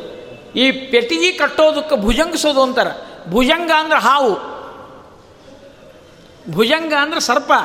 ಸರ್ಪದ ವೃಕ್ಷ, ಬಿದಿರು. ಬಿದಿರಿಗೆ ದೇವತೆ ಅದು. ಆ ಯಾರು ಸರ್ಪ? ಅದಕ್ಕೆ ಆ ಸರ್ಪದ ಪೆಟ್ಟಿಗೆ, ಅಂದರೆ ಬಿದಿರಿನ ಪೆಟ್ಟಿಗೆಯೊಳಗೆ ದೇವರನ್ನ ಮಲಗಿಸಿ ನಾವು ಕಟ್ತಾ ಇದ್ದೀವಿ. ಅಂದರೆ ಭುಜಂಗಿಸೋದು ಅಂದರೆ ಶೇಷ ಶಯನನನ್ನಾಗಿ ಮಾಡೋದು ಅಂತ ಅರ್ಥ ಅದು. ಇಷ್ಟು ಅದ್ಭುತ ಇದೆ ಅದಕ್ಕೆ ಎಲ್ಲೂ ಶೇಷದೇವರು ಬಿಟ್ಟು ಕೊಡೋದಿಲ್ಲ ಯಾರು? ಲಕ್ಷ್ಮೀದೇವಿನೂ ಹಾಗೇನೆ. ನಾನು ಎಂದೂ ಸೇವೆ ಬಿಟ್ಟುಕೊಳ್ಳೋದು ಸರ್ವ ಪಾತ್ರಗಳಲ್ಲಿ ನಿಂತು ಚಿತ್ರಚರಿತನಾದ ಹರಿಯ ನಿತ್ಯ ಸೇವೆ ಮಾಡುತ್ತೆ. ಹೇಳೋ, ಏನು ಧನ್ಯಳೋ? ಲಕ್ಷ್ಮಿ ಎಂಥ ಮಾನ್ಯಳೋ? ಆದ್ದರಿಂದ ಭಗವಂತ ಆ ಶೇಷ ಶಯನನಾಗಿ ಆ ಹುತ್ತಿನಲ್ಲಿ ವಾಸ ಮಾಡಿದ. ಹುತ್ತಿಗೆ ರಂಧ್ರಗಳು ಬಹಳ. ಆದರೆ ಹಾವು ಒಂದೇ ಇರ್ತದಂತೆ. ಹಾಗೆ ಭಗವಂತ ಅನಂತ ಮಹಿಮಾ ಅಂತ ತೋರಿಸ್ತಾ ಇದ್ದಾರೆ. ಬಿಲಗಳು ಎಷ್ಟೋ, ಅಷ್ಟು ಅನಂತ ಮಹಿಮಾ ಪರಮಾತ್ಮನದು. ಅಂತಹ ಅದ್ಭುತವಾದ ಹುತ್ತಿನಲ್ಲಿ ವಾಸ ಮಾಡಿದ್ದಾನೆ. ಆ ನಂತರದಲ್ಲಿ ಲಕ್ಷ್ಮೀದೇವಿ ಅದನ್ನು ವಿಚಾರ ಮಾಡ್ತಾ ಇದ್ದಾಳೆ. ನಮ್ಮ ಯಜಮಾನರು ಏನೋ ಜಗಳಾಡಿ ಬಂದಿದ್ರು, ಇಲ್ಲಂತಲ್ಲ ಪಾಪ. ಚಿಂತೆ ಮಾಡಲಿಕ್ಕೆ ನಮ್ಮ ದೇಶದ ಜನನೇ ಹಂಗ್ರಿ. ಪತ್, ಎಲ್ಲ ಹೆಣ್ಮಕ್ಕಳಲ್ಲಿ ಒಂದು ಸ್ವಭಾವ ಏನು ಅಂದರೆ, ಮನೆಯಾಗಿದ್ದಾಗ ಜಗಳಾಡೋದು ಅವ್ರು ಆಫೀಸ್ಗೆ ಹೋದ ಕೂಡಲೇ ಹೋಗಿ ಫೋನ್ ಮಾಡೋದು. ಆಫೀಸ್ಗೆ ಹೋಗಿರೋ ಇಲ್ಲೋ ಅಂತ. ಅಲ್ಲ, ಮೊದಲು ಯಾಕೆ ಜಗಳ ಆಡಿದ್ರೆ ಹಂಗಾರ ಅಂದ್ರೆ? ಅಲ್ಲ, ಏನು ಆಗ್ತಿರ್ತಾವೆ ಜಗಳ? ಮತ್ತೆ ಎಲ್ಲೇನೋ ಓಡೋಗ್ಯಾರ ಅಂತೇಳಿ ಮತ್ತೆ ಆಫೀಸಿಗೆ ಫೋನ್ ಮಾಡಿ ಕನ್ಫರ್ಮ್ ಮಾಡ್ಕೊಳ್ಳೋದು. ಅಲ್ಲ, ಮತ್ತೆ ಯಾಕೆ ಫೋನ್ ಮಾಡಿದಿ? ಇವ, ಅಲ್ಲ, ನೀವು ಆಫೀಸ್ ಮುಟ್ಟಿರಲ್ಲ ಅದಕ್ಕೆ ಮಾಡಿ ನೀನು. ಮಾ, ಎಲ್ಲ ಬಂದೀನಿ, ಇಡು ಅಂತ. ನೀವು ಜಗಳ. ಇದು ಹೆಣ್ಣು ಮಕ್ಕಳು ಎಷ್ಟೇ ಜಗಳ ಮಾಡಿದರೂ ಗಂಡಂದ್ರ ಬಗ್ಗೆ ಭಾರಿ ಆಸಕ್ತಿ, ಪ್ರೀತಿ ಇರ್ತದೆ. ಹಂಗೆ ಲಕ್ಷ್ಮೀದೇವಿ ತೋರಿಸ್ತಾ ಇದ್ದಾಳೆ ಜಗತ್ತಿಗೆ ಹೇಗಂತೆ ಅಲ್ರಿ ಜಗಳ ಆಡಿ ಲಕ್ಷ್ಮೀದೇವಿ ಹೋಗ್ಬಿಟ್ಟಿದ್ದಾಳೆ, ಕೊಲ್ಲಾಪುರಕ್ಕೆ ಬಿಟ್ಟು ಬಿಡ್ಬೇಕೋ ಬೇಡ? ಇಲ್ಲ ಅಂದು ನಮ್ಮ ಯಜಮಾನರು ಏನು ಮಾಡ್ತಾರೋ ಏನೋ, ಮುಂಜಾನೆ ಎದ್ದು ಕೂಡಲೇ ಅವರಿಗೆ ಹಾಲು ಬೇಕು, ಆಕಳ ಹಾಲು ಬೇಕು. ಆಕಳ ಮೊಸರ, ಆಕಳ ಹಾಲು, ಆಕಳ ತುಪ್ಪ, ಪಂಚಾಮೃತ, ಪಂಚಗವ್ಯ ಗೋ ಸಂಪತ್ತು ನಮ್ಮ ಯಜಮಾನರಿಗೆ ಮುಂಜಾನೆ ಎದ್ದು ಕೂಡಲೇ ಅವರೇನು ಕಾಫಿ, ಚಹಾ ಕುಡಿಯೋರಲ್ಲ, ಹಾಲು ಕುಡಿಯೋರು ಅದು ಆಕಳ ಹಾಲು ಗೋ ಸಂಪತ್ತು ಏನು ಮಾಡಲಿ ನಾನು ಅಂತ ಆಗಿಂದಾಗಲೇ ಗೌಳಗಿತ್ತಿಯಾಗಿ, ಗೋಪಾಲಕಿ ಆಗಿ ಬ್ರಹ್ಮದೇವರನ್ನು ಆಕಳನ್ನಾಗಿ ಮಾಡಿಕೊಂಡು, ರುದ್ರದೇವರನ್ನು ಕರುವನ್ನಾಗಿ ಮಾಡಿಕೊಂಡು, ಚೋಳರಾಜನ ಆ- ಆಸ್ಥಾನಕ್ಕೆ ಬರ್ತಾ ಇದ್ದಾಳೆ. ಯಾಕಂದ್ರೆ ಅಲ್ಲೇ ತಿರುಪತಿ ಬೆಟ್ಟ, ಸುತ್ತಮುತ್ತ ತಮಿಳುನಾಡಿನ ಪ್ರದೇಶ ನಾವು ಹೇಳ್ತೀವಿ. ಈಗ ಆಂಧ್ರದಲ್ಲಿ ಬಂತು. ಆ ಚೋಳರಾಜನ ರಾಜ್ಯದಲ್ಲಿ ಬರ್ತಾ ಇದ್ದಾಳೆ. ಬರುವಾಗ ಹೆಂಗೆ ಬಂದು ಅಂದರೆ ಗೌಳಿಗಿತ್ತಿಯಾಗಿ ಬಂದಳು ಗೋಪಾಲಕಿ, ಗೋಪಾಲಿ ಕಮಲಾಲಯ. ವೆಂಕಟೇಶ ಮಹಾತ್ಮ ಹೇಳ್ತದೆ, ಗೋಪಾಲಿ, ಅವ ಗೋಪಾಲ, ಇವಳು ಗೋಪಾಲಿ ಕಮಲಾಲಯ. ಒಂದು ಸಣ್ಣ ಪ್ರಸಂಗ ರೀ ಎಲ್ಲಿ? ಕೃಷ್ಣಾವತಾರದೊಳಗೆ. ಈ ಅರ್ಶನ ಕುಂಕುಮ ಹಚ್ಕೊಳಕ್ಕೆ ಹೋಗಿದ್ರು ರುಕ್ಮಿಣಿ ದೇವಿ. ಶ್ರಾವಣ ಮಾಸಕ್ಕೆ ಕರೀತಾರಲ್ಲ, ಹೆಣ್ಣು ಮಕ್ಕಳೆಲ್ಲ ಪಾಪ ಶುಕ್ರವಾರ, ಗೌರಿ, ಅದು, ಇದು ಎಲ್ಲರನ್ನ ಕರೆಯೋದು. ಕರೆದ ಮೇಲೆ ಉಡಿ ತುಂಬೋದು, ಅರಿಶಿನ ಕುಂಕುಮ ಹಚ್ಚೋದು. ಒಂದೇನಾಗ್ತದಂದ್ರೆ ಅರಿಶಿನ ಕುಂಕುಮ ಹಚ್ಚುವಾಗ ಸುಮ್ಮನೆ ಹಚ್ಚೋದಿಲ್ರಿ ಏನಾರು ಹಚ್ಚಿ ಕೈ ಬಿಡ್ತಾರೆ ಅವ್ರು. ತಲೆಗೆ ಒಂದು ವಿಚಾರ ಹಚ್ಚಿ ಕೈ ಬಿಡ್ತಾರೆ. ಹಂಗೆ ಹಚ್ಚಿ ಕಳಿಸಿದ್ರೆ ಸಮಾಧಾನ ಆಗೋದಿಲ್ಲ ಅವರಿಗೆ. ರುಕ್ಮಿಣೀ ದೇವಿಗೆ ಕುಂಕುಮ ಹಚ್ಚೋ ಮುಂದಾಗ ಒಬ್ಬಳು ಏನು ಮಾಡಿದ್ಲು? ನೀ ಯಾರ ಪೈಕಿ? ಅಂತ ಕೇಳಿದ್ಲು. ಯಾರಿಗೆ ಸಂಬಂಧಪಟ್ಟವಳು? ಕೃಷ್ಣ ಅಂತಿದ್ದಾರಲ್ರಿ, ಅವ್ರ ಮನೆಯವ್ರಿ ನಾನು ಅಂತೇಳಿ ಈಗ ಕೇಳಿದ್ರು ರುಕ್ಮಿಣಿ ದೇವಿ. ಹೇಳಿ ತನ್ನ ಪರಿಚಯ ಹೇಳ್ಕೊಂಡ್ಲು ಪಾಪ. ವಸುದೇವ ದೇವಕಿಯರ, ಅವರು ನಮ್ಮ ಅತ್ತಿ ಮಾವ ಆಗ್ಬೇಕ್ರಿ, ಕೃಷ್ಣ ಅಂತಿದ್ದಾರಲ್ರಿ, ಅವರು ನಮ್ಮ ಮನೆಯವ್ರಿ, ಅಂತ ಹೇಳಿದ್ಲು ಪಾಪ. ಅಷ್ಟು ಹೇಳಿದ್ರು ಕೈ ಬಿಡಬೇಕು ಬೇಡ ಆ ಕುಂಕುಮ ಹಚ್ಚೋದ್ರ ಜೊತೆಗೆ ಕೃಷ್ಣ ಗೊತ್ತಾಗ್ತದೆ ಕೃಷ್ಣ ಹೌದಿಲ್ಲ ಗೊತ್ತ ನಮ್ಮ ಮನೆಯವ್ರು ನಿಮ್ಗೆ ಗೊತ್ತಾ? ಈಕೆ ಎಷ್ಟು ಖುಷಿ. ಅಂದ್ರೆ ನಮ್ಮ ಮನೆಯವ್ರು ಎಷ್ಟು ಪ್ರಸಿದ್ಧ ಆಗಿರಲ್ಲ ಅಂತ. ಯಾರದೋ ಮನೆಗೆ ಹೋಗಿದ್ರು, ಅವ್ರ ಮನೆಯೊಳಗೆ ನಮ್ಮ ಯಜಮಾನರ ಬಗ್ಗೆ ಪರಿಚಯ ಅದ ಅಂದರೆ, ಓ, ನಿಮ್ಗೆ ಗೊತ್ತಾ ಅಲ್ಲ ಗೊತ್ತದು. ನಿನ್ನ ಗಂಡಂದೆಲ್ಲ ಗೊತ್ತದು. ಸಣ್ಣವಿದ್ದಾಗ ದನ ಕಾಯ್ತಿದ್ದ. ಅದು ಗೊತ್ತದ. ಬರೇ ದನ ಕಾಯೋ ಕೆಲಸ ಮಾಡ್ತಿದ್ದ. ನಂದ ಕುಮಾರಾಯ ಗೋವಿಂದಾಯ ನಮೋ ನಮಃ. ಈ ಆಕಳ ಕಾಯಾವ ದನ ಕಾಯಾವ ನಿನ್ನ ಗಂಡನ ಪರಿಚಯ ಯಾರಿಗಿಲ್ಲ? ನಮಗೆಲ್ಲ ಗೊತ್ತು. ನಿನಗೆ ಗೊತ್ತಿಲ್ಲ ಏನು? ಈಕಿಗೆ ಗೊತ್ತೇ ಇಲ್ಲ ಪಾಪ ದನ ಕಾಯ್ತಿದ್ದ. ಯಾಕಂದ್ರೆ ದನ ಕಾಯೋ ಕೆಲಸ ಬಿಟ್ಟ ಮೇಲೆ ಈಕಿ ಮದುವೆ ಮಾಡ್ಕೊಂಡಿದ್ಲು. ಪತ್ರ ಬರೆಯುವಾಗ ದ್ವಾರಕಾದಲ್ಲಿದ್ದ. ನಂದಗೋಕುಲದಲ್ಲಿ ಇರಲಿಲ್ಲ. ಅಲ್ಲಿ ದನಗಳು ಏನಿರಲಿಲ್ಲ ದ್ವಾರಕಾದಲ್ಲಿ. ಅವು ಕಾಯೋ ಪ್ರಸಂಗನೇ ಇರಲಿಲ್ಲ, ದೊಡ್ಡವನಾಗಿದ್ದ. ಇದು ಗೊತ್ತಿಲ್ಲಲ್ಲ ಅಂತ ವಿಚಾರ ಮಾಡಿ ಮನೆಗೆ ಬಂದುಬಿಟ್ಲು ರುಕ್ಮಿಣಿ ದೇವಿ ಬಂದು ಗಂಡನಿಗೆ ಕೇಳ್ತಾ ಏನು ರೀ ನಿಮ್ಮನ್ನೊಂದು ಪ್ರಶ್ನೆ ಕೇಳ್ತೀನಿ ಅಂದು ಏನು? ನೀವು ಸಣ್ಣವರಿದ್ದಾಗ ದನ ಕಾಯ್ತಿದ್ರಂತ ಹೌದೇನು ಹೌದು, ನಿನಗೆ ಯಾರು ಹೇಳಿದರು ಅಂದ ಒಮ್ಮೊಮ್ಮೆ ಏನಾಗಿಬಿಡ್ತಾವ್ರಿ? ಇಂಜಿನಿಯರ್ ಆಗಿಬಿಟ್ಟಿರ್ತಾನೆ, ಸಾಫ್ಟ್ವೇರ್ ಆದಮೇಲೆ ಲಗ್ನ ಆಗಿರ್ತದೆ ಆದರೆ ಸಾಫ್ಟ್ವೇರ್ ಆಗಬೇಕಾದ್ರೆ ಅವರಪ್ಪ ಯಾವುದೋ ಹುಬ್ಬಳ್ಳಿಯೋ, ಧಾರವಾಡೋ, ರಾಯಚೂರು, ಯಾವುದೋ ಒಂದು ಊರಲ್ಲಿ ಈ ಮಗನ ಓದಿಸ್ಬೇಕಲ್ಲ ಪಿ ಯು ಸಿ ತನಕ. ಮನೆ ಮನೆಗೆ ಹಾಲು ಹಾಕಿ, ಸೈಕಲ್ ಮೇಲೆ ಓಡಾಡಿ, ಇವನ್ನ ಇಂಜಿನಿಯರ್ ಮಾಡ್ತಾನೆ. ಇಂಜಿನಿಯರ್ ಆದಮೇಲೆ ಆ ಕನ್ಯಾ ಕೊಡಬೇಕಾದ್ರೆ ದೊಡ್ಡವರೇ, ಮತ್ತು ಒಳ್ಳೆಯ ವರ ಅಂದಮೇಲೆ ಮತ್ತು ಒಳ್ಳೆ ಕನ್ಯಾನೇ ಬರಬೇಕು. ಶ್ರೀಮಂತ ಕನ್ಯಾ ಲಗ್ನ ಮಾಡ್ಕೊಂಡ. ಅಕ್ಕಿ ಆ ಊರಿಗೆ ಹೋದಾಗ ಅಲ್ಲಿ ಒಬ್ರು ಕುಂಕುಮ ಹಚ್ಚುವಾಗ ಹಿಂಗೆ ಕೇಳಿದರು, ನೀ ಯಾರ ಪೈಕಿ? ಅಂದರೆ. ಕುಲಕರ್ಣಿಯವರು, ಯಾಕೆ ಕುಲಕರ್ಣಿ ಹೇಳ್ರಿ? ಇಲ್ಲಿ ಮೂರನೇ ಮನೆ ಅದಲ್ಲ ಓ, ಅವ್ರ ಹಾಲು ಹಾಕ್ತಾರಲ್ಲ ಮನೆ ಮನೆಗೆ. ನೋಡ್ರಿ, ಅಸಹ್ಯ ಮಾಡೋದು ಅದು. ಮನೆ ಮನೆಗೆ ಹಾಲು ಹಾಕ್ತಾರಲ್ಲ, ಅವರೇ ಅದೇ ಕುಲಕರ್ಣಿಯವ್ರು ಹೌದಿಲ್ಲ. ಅಂತ ಗೊತ್ತಿದ್ದಿಲ್ಲ ಪಾಪ. ಅಂದ್ಕೊಳ್ಳೋ ಗಂಡನ ಕೇಳಿದ್ವಿ ಏನು ರೀ ನಿಮ್ಮಪ್ಪ ಮನೆ ಮನೆ? ನಮ್ಮಪ್ಪ ಅಲ್ಲ, ನಾನು ಹಾಕ್ತಿದ್ದೆ ಅಂದ ನಮ್ಮಪ್ಪ ಯಾವಾಗ ಜ್ವರ ಬರ್ತಿತ್ತು, ಯಾವಾಗ ಕೈಲಾಗ್ತಿದ್ದಿಲ್ಲ, ಅವಾಗ ನಾನು ಮನೆ ಮನೆಗೆ ಹಾಲು ಹಾಕಿನಿ. ನಮ್ಮಪ್ಪ ಹಾಲು ಹಾಕಿ ಹಾಕಿ ದುಡಿದು ದುಡಿದು ರಕ್ತ ಸುರಿಸಿದ ಮೇಲೆ ನಾನೊಬ್ಬ ಇಂಜಿನಿಯರ್ ಆಗಿನಿ, ಆಮೇಲೆ ನೀನು ಲಗ್ನ ಮಾಡ್ಕೊಂಡಿದ್ದೀನಿ ನಿನಗೆ ಗೊತ್ತೇನು ಅಂದ. ಹಿಂದಿಂದ ಮರಿಬಾರದು ನೋಡ್ರಿ, ಅದು ಅಪಮಾನ ಅಂತ ತಿಳ್ಕೊತೀವಿ ಇವತ್ತಿನ ಕಾಲದಲ್ಲಿ. ನಾ ಯಾರ ಮನೆಗೆ ಬಂದಿದ್ದೇನೆ ಅಂದರೆ ಅದು ಅಪಮಾನ ಅಂತ ತಿಳ್ಕೊಳ್ಳುವಂಥದ್ದು ಅವಕಾಶ. ಕೃಷ್ಣ, ಹಿಂಗೆ ಪ್ರಶ್ನೆ ಬಂತು. ರುಕ್ಮಿಣಿ ದೇವಿ ಕೇಳ್ತಾ ಇದ್ದಾಳೆ, ನೀವು ದನ ಕಾಯ್ತಿದ್ದೀರಂತ. ಹೌದು ನಾಲ್ಕು ದನ ಕಾಯ್ತಿದ್ದೆ. ಯಾರು ಹೇಳಿದ್ರು ನಿನಗೆ? ಇಲ್ಲೊಬ್ಬರು ಮನೆಗೆ ಹೋಗಿದ್ದೆ ಹೇಳಿದರು. ನಿನಗೇನು ಅನಿಸ್ತು ಅಂತ ಕೇಳಿದ ಪರಮಾತ್ಮ. ರುಕ್ಮಿಣಿ ಹೇಳ್ತಾ ಇದ್ದಾಳೆ ನೀನು ಯಾವ ಅವತಾರದಲ್ಲಿ ಯಾವ ರೂಪವನ್ನು ತಗೊಳ್ತೀಯೋ ಅದೇ ಆಕಾರದಲ್ಲಿ ನಾನೂ ಬರಬೇಕು ಅಂತಿತ್ತು. ನೀನು ದನ ಕಾಯುವ ಆದಾಗ ನಾನು ದನ ಕಾಯುವವಳು ಆಗಬೇಕಾಗಿತ್ತು. ಗೊಲ್ ಗೋಪಾಲ, ನೀನಾದಾಗ ಗೋಪಾಲಿ, ನಾನಾಗಬೇಕಾಗಿತ್ತು. ಗೊಲ್ಲ, ನೀನಾದಾಗ ಗೊಲ್ಲತಿ, ನಾನಾಗಬೇಕಾಗಿತ್ತು. ಆಗಲಿಲ್ಲಲ್ಲ, ಅದಕ್ಕೆ ದುಃಖ ಆಗ್ತದೆ ನನಗೆ ಅಂತ ಹೇಳಿದ್ರು. ಆ ವೇಷ ಆ ಗೋಪ ವೇಷದಲ್ಲಿ ನೀನು ಹೋಗ್ತಾ ಇರುವಾಗ, ನಿನ್ನ ಜೊತೆಗೆ ನಾನು ಗೌಳಿಗಿತ್ತೆಯವರು ಏನು ವೇಷ ಹಾಕ್ಕೋತಾರ? ಅದನ್ನು ಹಾಕ್ಕೊಂಡು ಬರಬೇಕಾಗಿತ್ತಲ್ಲ? ಆಗಲಿಲ್ಲಲ್ಲ ಅಂತ ದುಃಖ ಆಗ್ತದೆ ಎಂದು ರುಕ್ಮಿಣಿದೇವಿ ಸ್ವಾಮಿ, ನನಗೆ ಯಾಕೆ ಕೊಡಲಿಲ್ಲ ಅವಕಾಶ? ಇಲ್ಲ ಈಗಾದರೂ ದನ ಕಾಯ್ತಿದ್ರೆ ಹೇಳ್ರಿ, ಬರ್ತೀನಿ ಅಂದ್ರು ಈಗ ಈಗ ಕಾಯೋಂಗಿಲ್ಲ ಈಗ ಸ್ವಲ್ಪ ದೊಡ್ಡ ಮನುಷ್ಯ ಆಗಿನಿ. ಈಗ ಸ್ವಲ್ಪ ಮರ್ಯಾದೆ ಪ್ರಶ್ನೆ ಬರ್ತದ. ಈಗೆಲ್ಲ ಏನಿಲ್ಲ ಅಂದ. ಮತ್ತು ನನ್ನ ಗತಿ ಏನು ಅಂದ್ಲು ಲಕ್ಷ್ಮೀದೇವಿ? ಆಕೆ ಹೇಳಿದ, ನಾನು ಶ್ರೀನಿವಾಸನಾಗಿ ಹುತ್ತಿನೊಳಗೆ ಶೇಷಾಚಲದ ಪರ್ವತದೊಳಗೆ ಹುತ್ತಿನೊಳಗೆ ವಾಸ ಮಾಡಿದಾಗ ನೀನು ಗೋಪಾಲಕಿ ಆಗಿ ಬಾ ಅಂತ ಹೇಳಿದಂತೆ ಅದಕ್ಕೆ ಗೋಪಾಲಿ ಕಮಲಾಲಯ. ನೋಡ್ರಿ, ದೇವರ ಸೇವೆಗೆ ಯಾವ ರೂಪವನ್ನಾದರೂ ಲಕ್ಷ್ಮೀದೇವಿ ಸ್ವೀಕಾರ ಮಾಡ್ತಾಳೆ ಪತಿಯ ಸೇವೆ ಮಾಡುವಾಗ ಪತಿಯ ಸ್ಥಿತಿ ಏನಿರ್ತದೆ, ಅದರಂತೆ ಗತಿ ಗಮನ ಮಾಡುವವಳೇ ನಿಜವಾದ ಸತಿ. ಅನ್ನೋದನ್ನು ಪರಮಾತ್ಮ ಈ ರೀತಿಯಾಗಿ ಲಕ್ಷ್ಮೀದೇವಿ ತೋರಿಸ್ತಾ ಇದ್ದಾರೆ. ಅವಳು ಬಂದು ಪರಮಾತ್ಮನ ಸೇವೆ ಮಾಡಲಿಕ್ಕೆ ಚೋಳರಾಜನ ಮನೆಗೆ ಬರ್ತಾಳೆ.